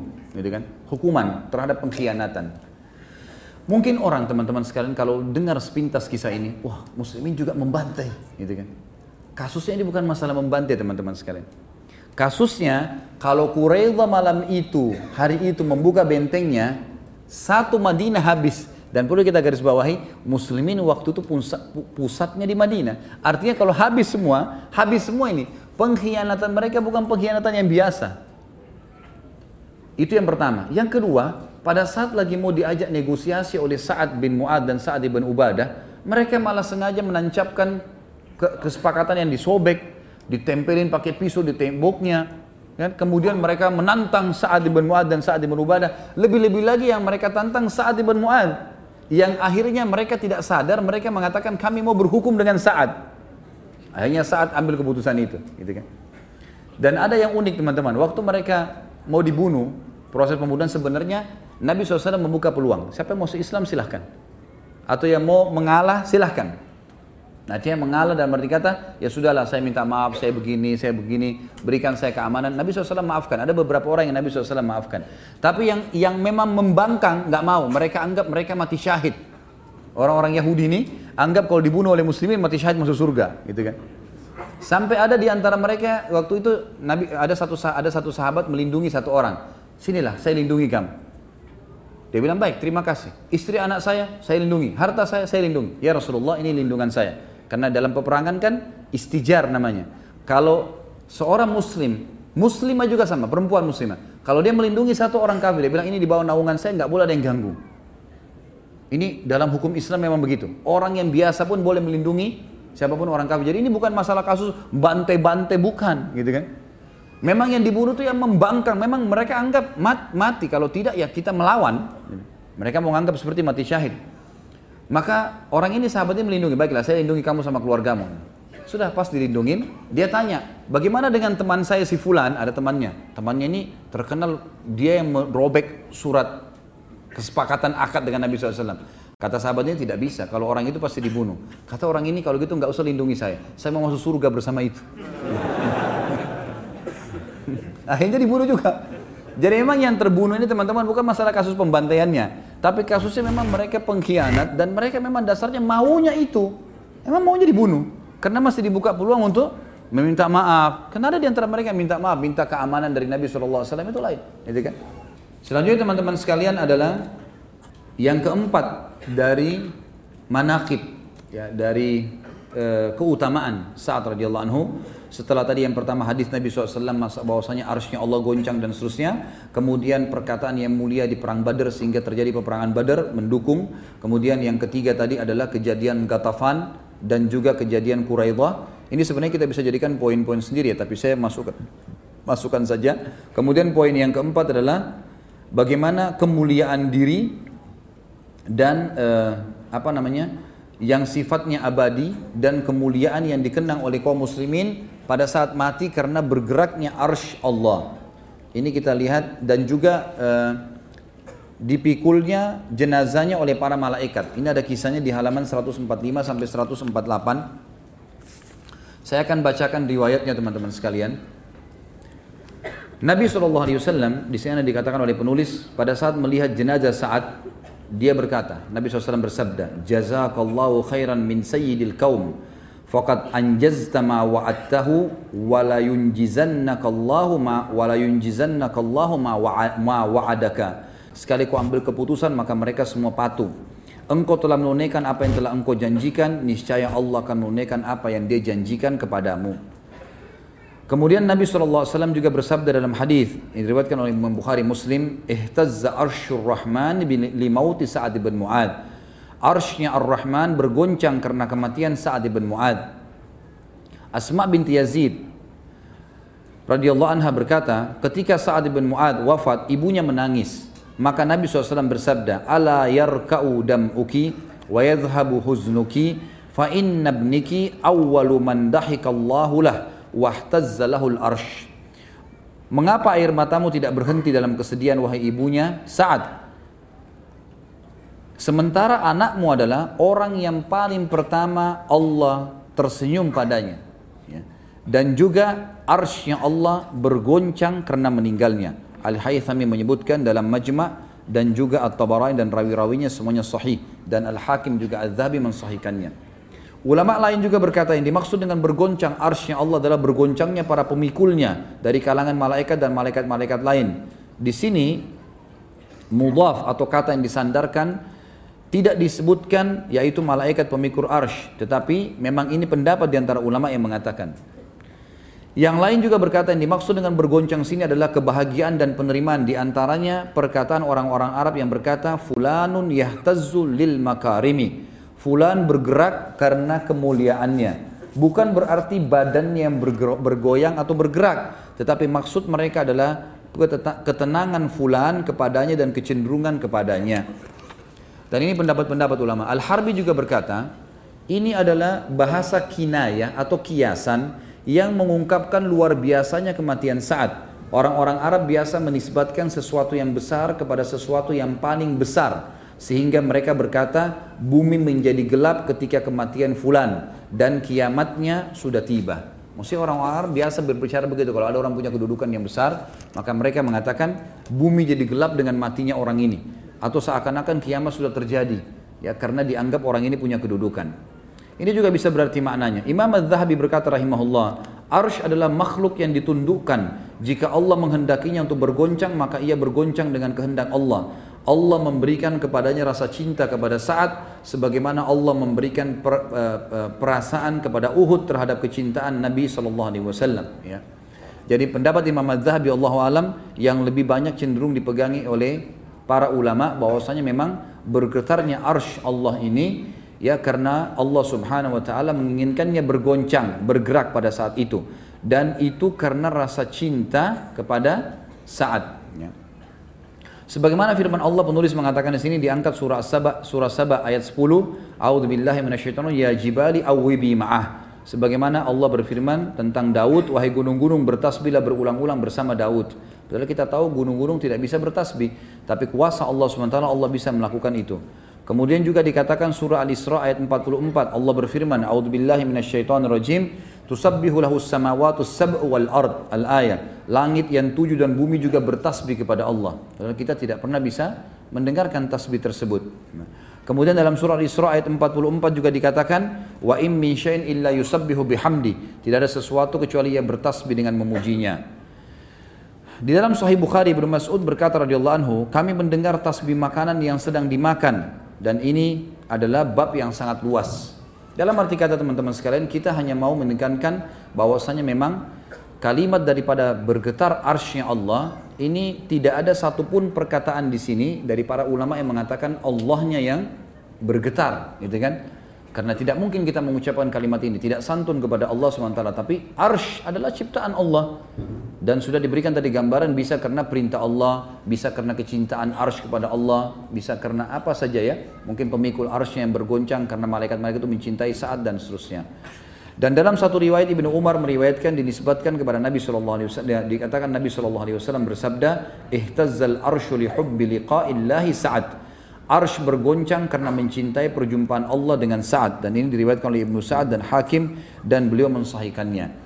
Dan Allah alam, kesimpulan dari semua apa yang disampaikan ini, yang lebih kuat adalah pendapat yang dipegangi oleh uh, para ulama yang terakhir sekali, bahwasanya dikatakan arsy-Nya Allah bergoncang karena mencintai, karena Allah mencintai menjumpai Sa'ad radhiyallahu anhu.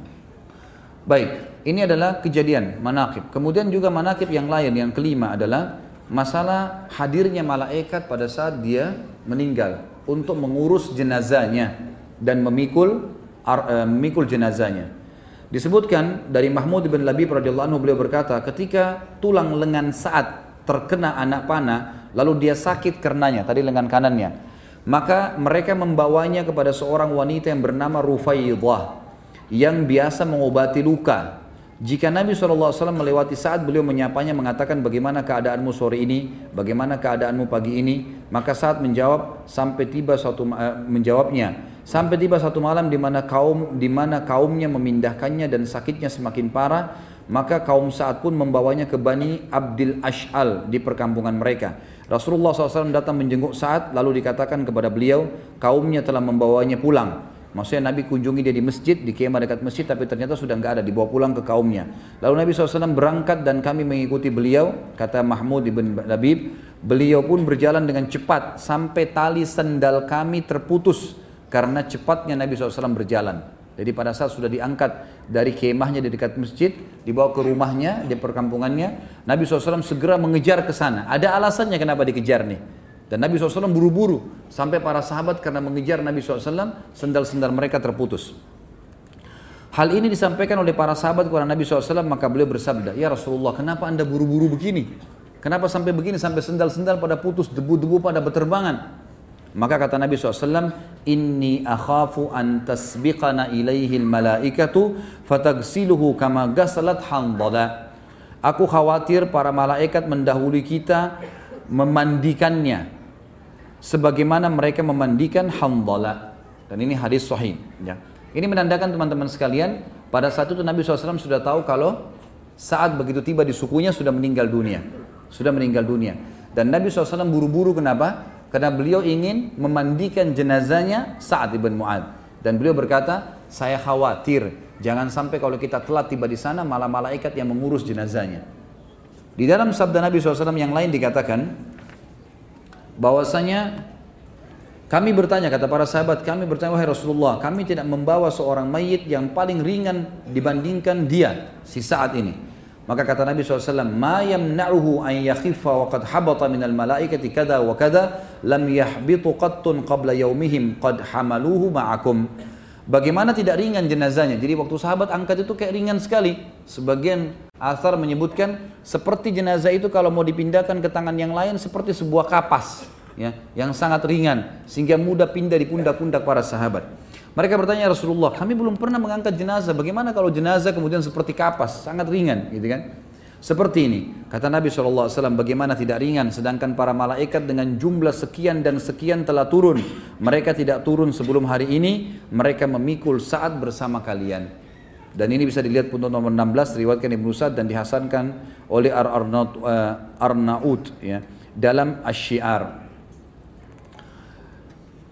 Ada riwayat lain menyebutkan juga bahwasanya Nabi shallallahu alaihi wasallam bersabda, "Hadzal abdus salih alladhi taharraka lahul arsh wa futihat abwabus sama wa syahidahu sab'una alfan minal malaika lam yanzilu ilal ardi qabla dhalik laqad damma dhammatan thumma ufrija anhu."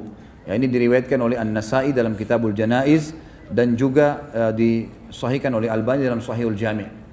Kata Nabi shallallahu alaihi wasallam waktu nunjuk jenazahnya Sa'ad, ini adalah hamba saleh, di mana arsh bergetar karenanya, pintu-pintu langit dibuka untuk menerima ruhnya, tujuh puluh ribu malaikat menghadiri jenazahnya, mereka tidak turun ke bumi sebelum ini, kuburnya menghimpit lalu dilapangkan untuknya. Jadi ini menandakan memang hadirnya tujuh puluh ribu malaikat yang mengurus jenazah Sa'ad radhiyallahu anhu. Tadi ada riwayat, jadi disebutkan tentu Handalah, kalau teman-teman masih ingat riwayat Handalah kan? Di salah satu peperangan, Handalah ini baru menikah, baru menikah, kemudian dia menikah malam hari, dia belum berhubungan biologis sama pasangannya kecuali habis subuh. Habis sholat subuh di masjid bersama Nabi shallallahu alaihi wasallam, kemudian dia pun e, kembali dan menggauli istrinya, ya, layaknya suami istri, baru selesai berhubungan, dia belum sempat mandi junub, tiba-tiba ada kubandan perang, jihad. Maka Handalah pun ikut, belum sempat mandi junub. Pada saat dia masuk di medan perang, dia terbunuh oleh musuh. Lalu Nabi shallallahu alaihi wasallam pada saat melihat jenazah Handalah lalu sempat mengalihkan wajah beliau. Lalu para sahabat mengatakan, kenapa ya Rasulullah? Kata Nabi shallallahu alaihi wasallam, saya melihat malaikat memandikannya. Dari riwayat lain mengatakan, saya melihat istrinya dari bidadari menjemputnya. Jadi dia karena belum dimandikan, maka dimandikan oleh malaikat. Ini sebuah kemuliaan tentunya. Disebutkan tentang Sa'ad radhiyallahu anhu, dan beliau adalah pimpinan kita, ya, salah satu pimpinan sahabat ridwanullahi alaihim yang mulia. Allah sallallahu alaihi wasallam, laqad tadayaqa ala hadzal abdi salih qabru qabruhu hatta farrajahu Allahu an. Sesungguhnya kuburnya hamba saleh ini waktu saat sudah dikuburkan menyempit hingga Allah melapangkannya untuknya. Artinya memang kuburan saat saja terhimpit seperti itu, apalagi kuburan kita. Tapi tidak sampai merusak jasad orang-orang beriman. Ini yang dimaksud dengan kalimat tadi.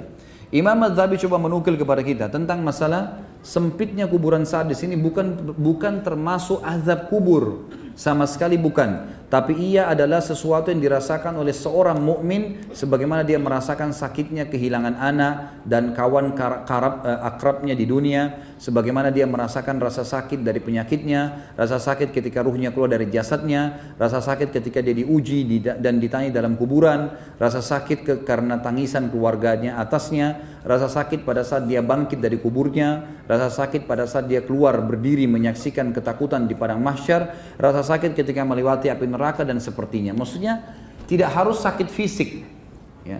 Jadi sini maksud himpitan adalah bukan azab kubur, tetapi sesuatu yang dirasakan oleh seorang mukmin yang alami, sebagaimana dia rasakan banyak hal-hal dalam kehidupan dia. Ini bukan berarti sudah ada siksaan karena peringatan dari Allah, sama dengan kasus tadi e, Sa'ad. Bukan berarti dikatakan kuburannya menghimpit berarti dia akan berarti siksaan kubur, tidak, tapi dia adalah sebuah peringatan bahwasanya semua orang akan dihimpit oleh kuburannya, tapi orang mukmin tidak akan sampai rusak jasadnya. Surah Al-Mu'min juga ayat delapan belas berbunyi a'udzubillahi minasyaitonirrajim wa anzirhum yaumal azifati idil qulubu ladal hanajir al-ayah. Beri, berihlah mereka peringatan hai Muhammad dengan hari yang dekat, ketika itu hari menyesak, hati-hati menyesak sampai di kerongkongan. Apakah ini maknanya hatinya seseorang naik sampai ke kerongkongannya? Jawabannya tidak. Tetapi yang dimaksud adalah peringatan tentang susahnya pada hari itu sampai seakan-akan hati seseorang mendesak sampai ke kerongkongannya. Tentu di sini ada peringatan-peringatan dari e, penulis, diantaranya beliau mengatakan, mungkin Anda mengira bahwa orang yang beruntung tidak akan mengalami ketakutan di dua alam, dunia dan akhirat, dan tidak mengalami kecemasan dan kekhawatiran. Maka itu tidak benar. Tapi orang mukmin bisa merasakan kecemasan dan kekhawatiran. Khawatir nanti jangan sampai dia disiksa sama Allah, khawatir jangan sampai amalnya belum diterima, itu adalah sesuatu yang positif. Makanya ahli sunnah wal jamaah sepakat kita menyembah Allah dalam keadaan antara khauf dan raja, antara takut, khawatir dengan azabnya Allah, khawatir amal-amalnya masih kurang pahalanya, dan juga raja, berharap rahmatnya Allah subhanahu wa ta'ala. Sebagai penutup dalam poin manaqib ini teman-teman sekalian adalah bagaimana meninggalnya tokoh kita Sa'ad radhiyallahu anhu. Ada e, sebuah riwayat menjelaskan kepada kita, atau dua buah riwayat. Yang pertama diriwayatkan oleh Imam Muslim dari Al-Bara' ibn Azib radhiyallahu anhu, bahwasanya Rasulullah shallallahu alaihi wasallam pernah diberi hadiah sebuah jubah dari sutra. Maka para sahabat merabahnya dan sangat lembut, karena sutra yang sangat mahal, gitu kan. Walaupun Nabi shallallahu alaihi wasallam tidak memakai itu, karena sutra tidak boleh dipakai bagi laki-laki. Tapi para sahabat kagum melihat, karena hadiah itu sangat mewah, ditaruh di sebuah tempat yang mewah. Mereka kagum pada kelembutannya. Maka Nabi shallallahu alaihi wasallam bersabda, atajabuna min lini hadihi lamanadilu Sa'ad bin Mu'adz fil jannati khairum minha wa alyan. Apakah kalian kagum dengan kelembutan sutra ini? Sapu tangannya Sa'ad bin Mu'adz di surga lebih baik dan lebih lembut daripada ini. Padahal Sa'ad bin Mu'adz sudah lama meninggal. Ini kejadian sudah lama, beberapa tahun kemudian barulah Nabi shallallahu alaihi wasallam mendapatkan hadiah sutra. Maka Nabi masih menyebutkan sapu tangannya Sa'ad, dan sapu tangan sesuatu yang paling sederhana bagi dalam pakaian seseorang. Dia hanya dipakai untuk membersihkan keringat, membersihkan kotoran hidung, kan gitu. Dia sesuatu bukan yang, di, yang dipamer atau diperlihatkan. Maka kalau itu saja di surga lebih baik daripada sutra di dunia. Dan ini menandakan kelebihan bagi Sa'ad. Dalam riwayat yang lain dikatakan, Nabi shallallahu alaihi wasallam diberi hadiah sebuah jubah dari sutra. Beliau tidak membolehkan sutra bagi laki-laki, dan beliau pun tentu tidak memakainya. Lalu orang-orang takjub kepada sutra itu. Maka Nabi shallallahu alaihi wasallam bersabda, walladhi nafsu Muhammadun biyadi inna manazila Sa'ad bin Mu'adz fil jannah ahsanu min hadza. Demi zat yang Muhammad, jiwa Muhammad dalam tangannya atau genggamannya, sungguh sapu tangannya Sa'ad bin Mu'adz di surga lebih baik daripada ini. Hadis sahih riwayat Imam Muslim. Imam Nawawi rahimahullah berkata dalam Sahih Muslim, para ulama berkata bahwa hadis ini merupakan isyarat kepada kedudukan Sa'ad yang agung di surga. Sesungguhnya pakaiannya yang paling rendah sekalipun di sana di surga lebih baik daripada itu. Sapu tangan adalah sesuatu yang paling remeh karena digunakan untuk mengelap yang kotor dan biasanya diremehkan. Maka selainnya lebih baik. Hadis ini juga menunjukkan surga, menetapkan surga bagi Sa'ad. Artinya dijamin Sa'ad mati syahid dan masuk ke dalam surga. Di antara wasiat Sa'ad yang mulia pada saat akan meninggal dunia, beliau mengatakan kepada kaumnya, ada tiga hal, pada ketiganya aku kuat dan pada selainnya aku lemah. Artinya tiga hal ini aku selalu pegang dan aku tidak pernah tinggalkan.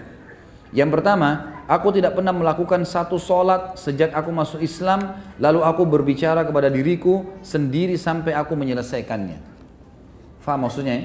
Artinya selama aku masuk Islam, semenjak itu, semenjak pertama kali aku sholat sampai sekarang aku mau meninggal, belum pernah aku bicara dengan diriku sendiri. Artinya konsentrasi, khusyuk, full. Full dengan bacaan, gerakan dan bacaan semuanya full sampai aku menyelesaikannya. Tidak pernah satu kali pun mengkhayal, berpikir kemana-mana. Itu yang dilakukan oleh Sa'ad radhiyallahu anhu, dan ini kesaksian beliau untuk dirinya. Yang kedua, aku tidak mengantarkan jenazah lalu aku berbicara kepada diriku dengan selain yang dikatakan oleh jenazah itu atau dikatakan kepadanya sampai ia dikuburkan. Maksudnya, sebelum jenazah meninggal, yang dia ucapkan agar masuk surga apa? La ilaha illallah, gitu kan? Jadi kata Sa'ad, kalau saya ngantar jenazah, lisan saya tidak pernah berhenti mengucapkan kalimat yang diucapkan oleh jenazah ini sebelum mati. La ilaha illallah. Dikatakan itu oleh jenazah ini, atau yang dikatakan kepadanya sampai dikuburkan. Maksudnya orang-orang menyebutkan kebaikan. Kan diantara sunnah Nabi shallallahu alaihi wasallam, kalau ada jenazah lewat kita harus mengucapkan kebaikan. Karena dalam riwayat Bukhari Muslim pernah ada, ada jenazah lewat lalu para sahabat mengatakan, e, orang ini begini dan begitu, disebutkan keburukannya. Kata Nabi shallallahu alaihi wasallam, wajabat, ini jadi terjadi loh. Jangan kalian ucapkan itu karena kalian adalah saksi-saksi Allah di muka bumi. Lalu lewat orang yang satu, oh, dipuji-puji kebaikannya, si fulan ini begini begitu dipuji-puji. Kata Nabi shallallahu alaihi wasallam, wajabat, terjadi. Sungguhnya kalian adalah saksi-saksi Allah di muka bumi. Jadi kalau ada jenazah lewat, kita dianjurkan untuk menyebutkan kebaikan, gitu kan? Walaupun ada kekurangan orang itu, apa yang baik yang kita tahu kita sebutin kebaikannya. Karena kata Nabi shallallahu alaihi wasallam, "Udhkuru mahasina mautakum." Sebutkanlah kebaikan-kebaikan jenazah kalian. Maka Sa'ad memiliki satu kata kunci selain kalau sholat selalu konsentrasi, dari takbir, lisannya, gerakannya, semua ucapan dan gerakannya semua sempurna. Nggak ada satu kali pun mengkhayal sampai dia menyelesaikannya. Nggak pernah berbicara dengan dirinya sendiri, nggak pernah bisa digoda oleh syaitan. Yang kedua, kalau ngantar jenazah nggak pernah ngomong sama siapapun. Selalu mengucapkan, mengulangi kalimat la ilaha illallah itu sendiri buat dirinya, atau mengucapkan pujian buat si jenazah. Yang ketiga, aku tidak mendengar Rasulullah shallallahu alaihi wasallam bersabda kecuali aku mengetahui bahwasanya itu benar dan aku jadikan itu sebagai prinsip hidupku. Kata Ibnu Musayyab rahimahullah, salah satu ulama tabi'in, aku tidak mengira sifat-sifat ini terkumpul pada orang kecuali para nabi.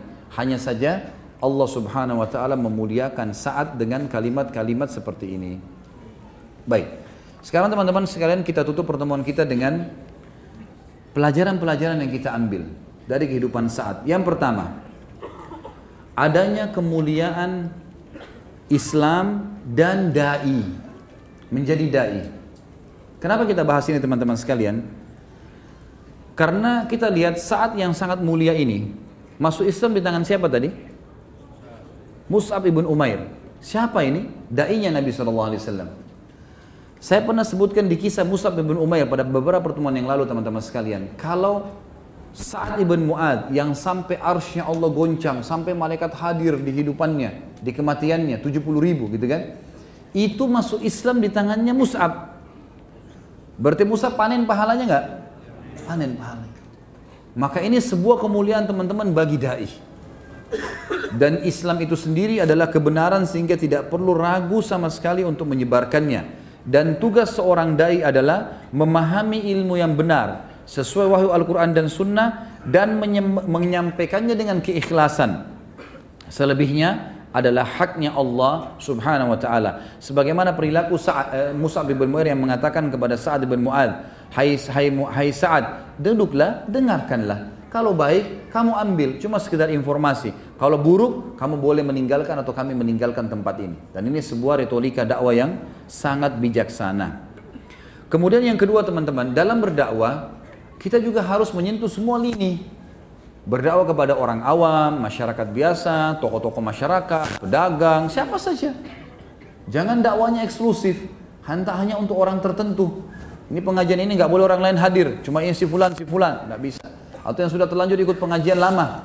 Ini yang sudah ikut pengajian sahabat dari bulan-bulan lalu itu yang boleh hadir, yang lain nggak boleh ya. Nah ini nggak bisa, nggak ada eksklusif. Buka silakan untuk siapa saja mau datang, gitu kan. Sebarkan itu, karena memang dakwah itu penting untuk siapa saja dan memang untuk siapa saja. Yang ketiga, dakwah dan kebenaran dan tidak boleh ditunda. Seperti kasus Sa'ad bin Mu'adz tadi radhiyallahu anhu. Begitu masuk Islam, pada saat sudah syahadat, langsung dia pulang ke kaumnya langsung ajak syahadat. Enggak pakai ditunda lagi, gitu kan. Ini penting teman-teman sekalian. Ini sudah sering saya ulangi. Kalau yang hadir di hari Rabu pengajian kita di masjid kita ini, itu selalu saya sampaikan dan saya ingatkan. Kalau antum memiliki teman-teman kantor, kerabat, tetangga, non-muslim, jangan tunda untuk sampaikan Islam. Jangan tunda. Datangin baik-baik, sudah salaman, sudah kenalan, mungkin berikan sedikit hadiah. Kemudian baru kita tawarkan, bagaimana pendapat bapak? Kalau perempuan mungkin akhwat kita sana, bagaimana pendapat ibu tentang Islam?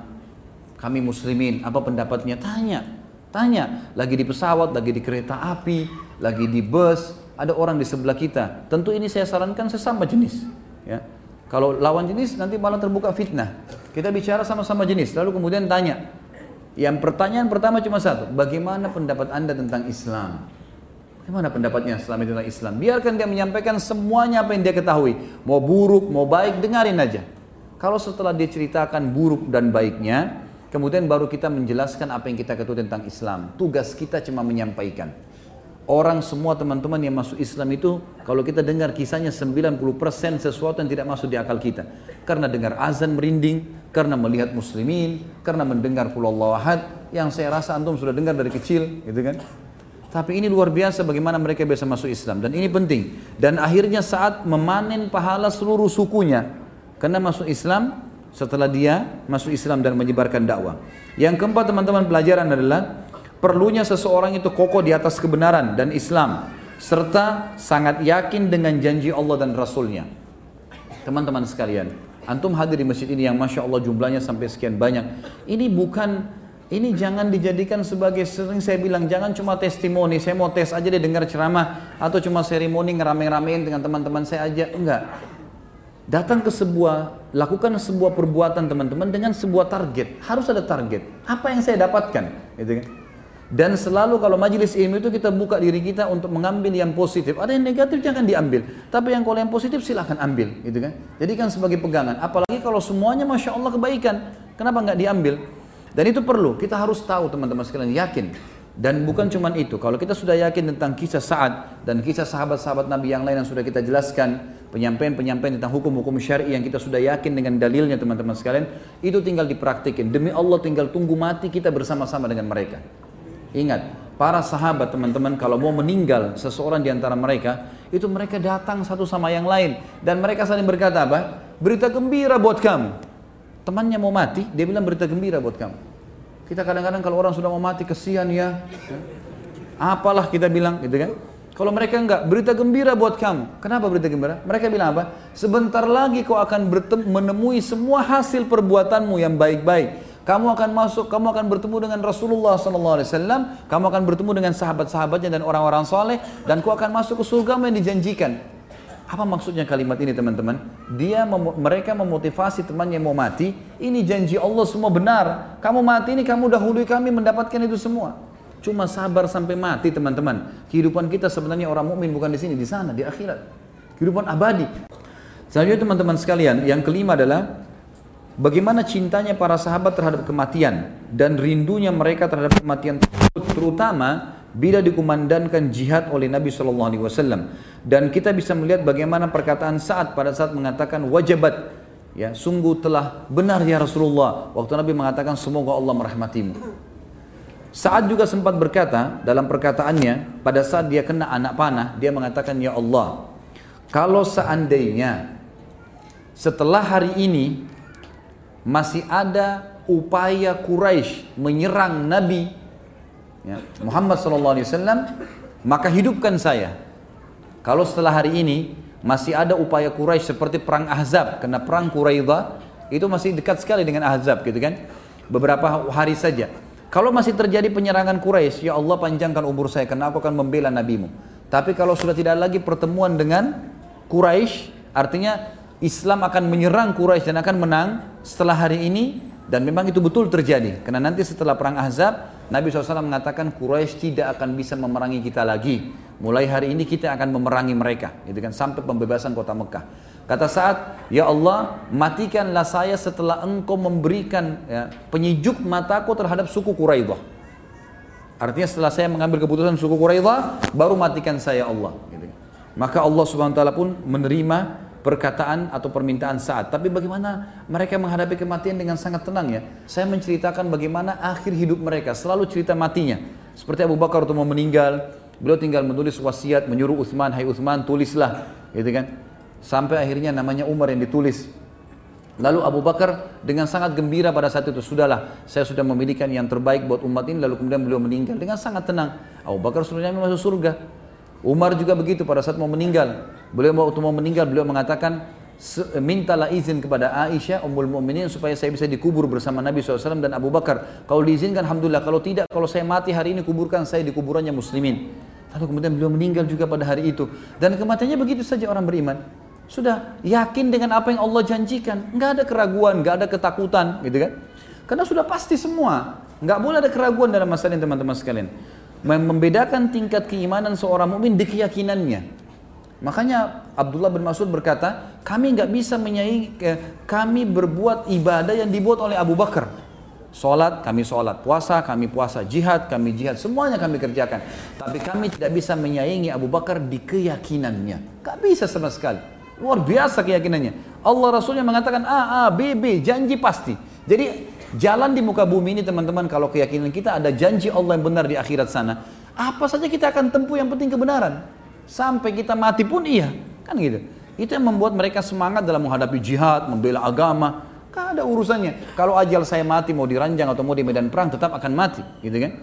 Maka tinggal isi dengan hal-hal yang apa yang Allah ridhoi dan kita akan panen di sana. Ini semua janji pasti. Gak boleh ada keraguan dalam masalah itu. Yang ketujuh, bagaimana keputusan Sa'ad radhiyallahu anhu, karena selalu saja bersesuai dengan apa yang Allah dan Rasulnya ridhahi, maka sampai menghasilkan arshnya Allah bergoncang. Yang kedelapan, adanya perawat wanita dalam Islam.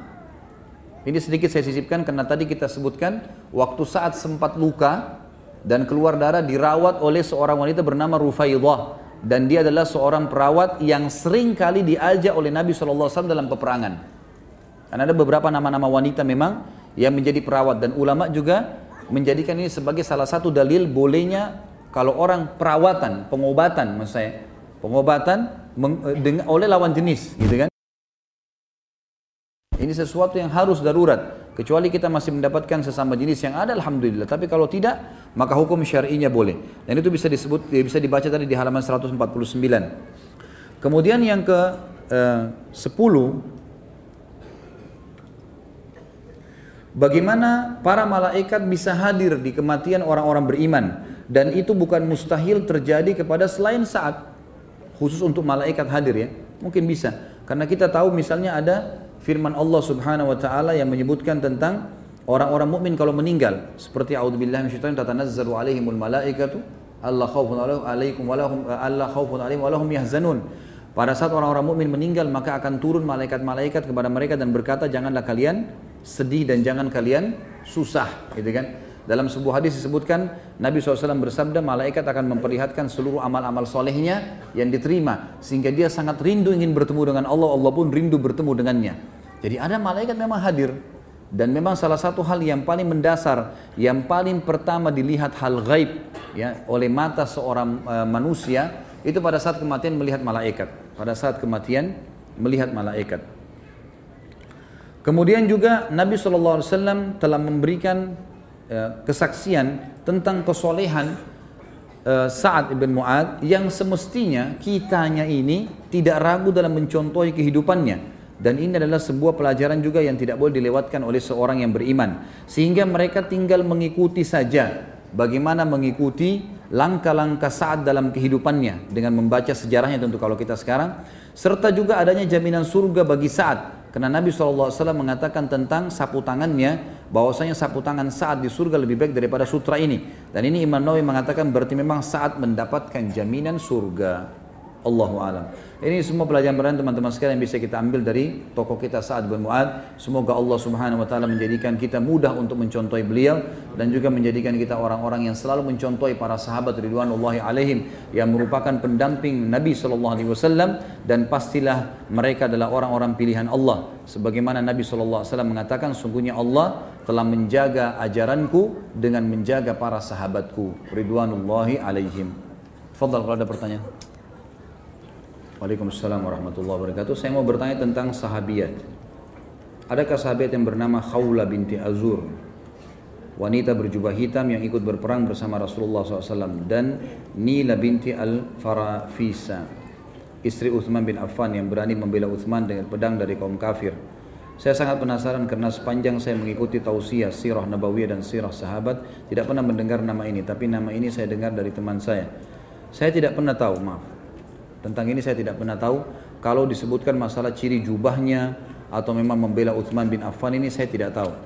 Insya Allah, mudah-mudahan ya, saya coba cek nanti. Kemudian saya akan kasih jawaban kalau tidak ada halangan di kisah uh, sahabat yang ke tujuh belas nanti insya Allah, atau ke delapan belas. Sejauh mana kedekatan Sa'ad radhiyallahu anhu dengan Rasulullah sallallahu alaihi wasallam? Bagaimana kisah perkenalan dan persahabatan Sa'ad dengan Rasulullah sallallahu alaihi wasallam? Tadi sudah kita singgung ya. Secara umum ulama mengatakan Sa'ad tentu sangat dekat dengan Nabi sallallahu alaihi wasallam dan juga dia selalu menghadiri majelis ilmunya, selalu menghadiri peperangannya, dan Sa'ad termasuk menghadiri semua peperangan Nabi sallallahu alaihi wasallam, termasuk eh, yang terakhir adalah Quraidah. Yang terakhir adalah Quraidah. Dan itu tandanya beliau adalah seorang sahabat. Kalau apakah ada perilaku khusus ini tidak pernah ada penyebutan, Allah alam, saya tidak tahu kalau ada penyebutan khusus. Jika segitu hebatnya arsy bergoncang karena meninggalnya Sa'ad, bagaimana ketika Rasulullah sallallahu alaihi wasallam meninggal? Tidak ada penyampaian kepada kita. Tentu kita tercukupkan dengan dalil, ikhwan dan akhwat sekalian. Ya. Kalau Sa'ad saja begitu, apalagi Rasulullah sallallahu alaihi wasallam. Ya. Itu sudah sulit untuk digambarkan, tapi Nabi sallallahu alaihi wasallam tidak pernah menyampaikan kepada kita, kalau saya meninggal nanti arsy-nya Allah akan goncang. Karena penyampaian bahwasanya arsy-nya Allah goncang itu penyampaian dari Jibril alaihissalam. Dalam sebuah riwayat yang sahih, pada saat saat sudah dibawa pulang oleh kaumnya, pulang ke sukunya, maka Jibril pun datang kepada Nabi sallallahu alaihi wasallam dan mengatakan, hai Muhammad, sungguhnya Sa'ad telah meninggal, Sa'ad telah wafat, dan arsy-nya Allah bergoncang untuknya, serta dihadiri oleh para malaikat. Penyampaian dari Jibril alaihissalam. Tentu saja kita tidak memungkiri kalau Nabi sallallahu alaihi wasallam lebih mulia, gitu kan? Lebih mulia. Dan kita sedang berbicara orang yang dibawa Nabi sallallahu alaihi wasallam. Kita bicara tentang sahabat, mereka dibawa para nabi tentunya. Saya pernah jelaskan di awal bahasan kita tentang para sahabat, kita sedang membahas tokoh-tokoh sahabat dan mereka dibawa para nabi-nabi. Dan saya harap teman-teman doakan, insya Allah mudah-mudahan saya mampu, Allah subhanahu wa taala mudahkan, saya akan membahas dua puluh lima nabi dan rasul sebagai pelengkap bahasan kita insya Allah. Jadi nanti kita akan bahas dua puluh lima nabi dan rasul, dari Nabi Adam sampai Muhammad alaihi wasallam. Kita akan bahas panjang lebar juga, seperti kita bahas para sahabat ini dengan tablik akbar tentunya. Jadi insya Allah akan melengkapi. Nanti setelah selesai buku tentang sahabat ini empat jilid, kita akan masuk ke kisah sahabiat nanti. Apakah ada riwayat yang menyebutkan tentang ciri-ciri fisik dari sahabat Sa'ad bin Mu'adz? Iya ada. Saya tadi betul tidak menyampaikan itu. Jadi Sa'ad bin Mu'adz terkenal orangnya tinggi besar, berwarna putih, dan berpostur tubuh kekar. Memang sangat kekar. Sampai kata Aisyah radhiyallahu anha, saya pernah berjalan dan saya mendengarkan suara telapak kaki yang sangat kuat, gitu kan, kokoh di belakang saya.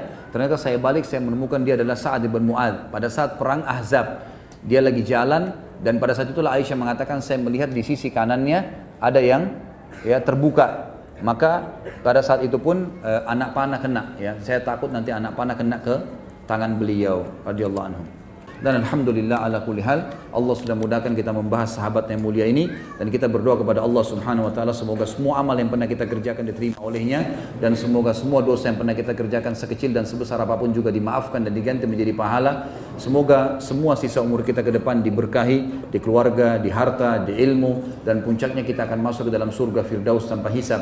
Dan kita selalu doakan saudara kita di Palestina, di Syria, di Yaman, di Irak, di Myanmar, di Ahsa, dimanapun mereka berada dan tertindas, semoga Allah ikhlaskan dan mereka, niat mereka, terima para syuhada mereka, muliakan Islam di tangan mereka dan tangan kita semua, dan semoga Allah partisipasikan kita bersama mereka di pahala, baik dengan doa dan hatta juga dengan jiwa kita. Dan kita memohon kepada Allah dengan kemahmurahnya agar menjadikan negara kita ini negara yang Islam, negara yang mengikuti hukum-hukum dan syariatnya, diberikan pemimpin-pemimpin yang adil dan kaum muslimin dan mukminin yang kuat imannya, dan juga menjadi contoh bagi negara-negara Islam yang lain. Dan terakhir teman-teman sekalian, semoga Allah menyatukan kita semua di surga Firdausnya tanpa hisab. Semuanya satukan kita di majlis ilmu yang mulia ini. Kalau benar dari Allah, kalau salah dari saya mohon dimaafkan. Subhanakallahumma bihamdika, asyhadu an la ilaha illallah wa barakatuh.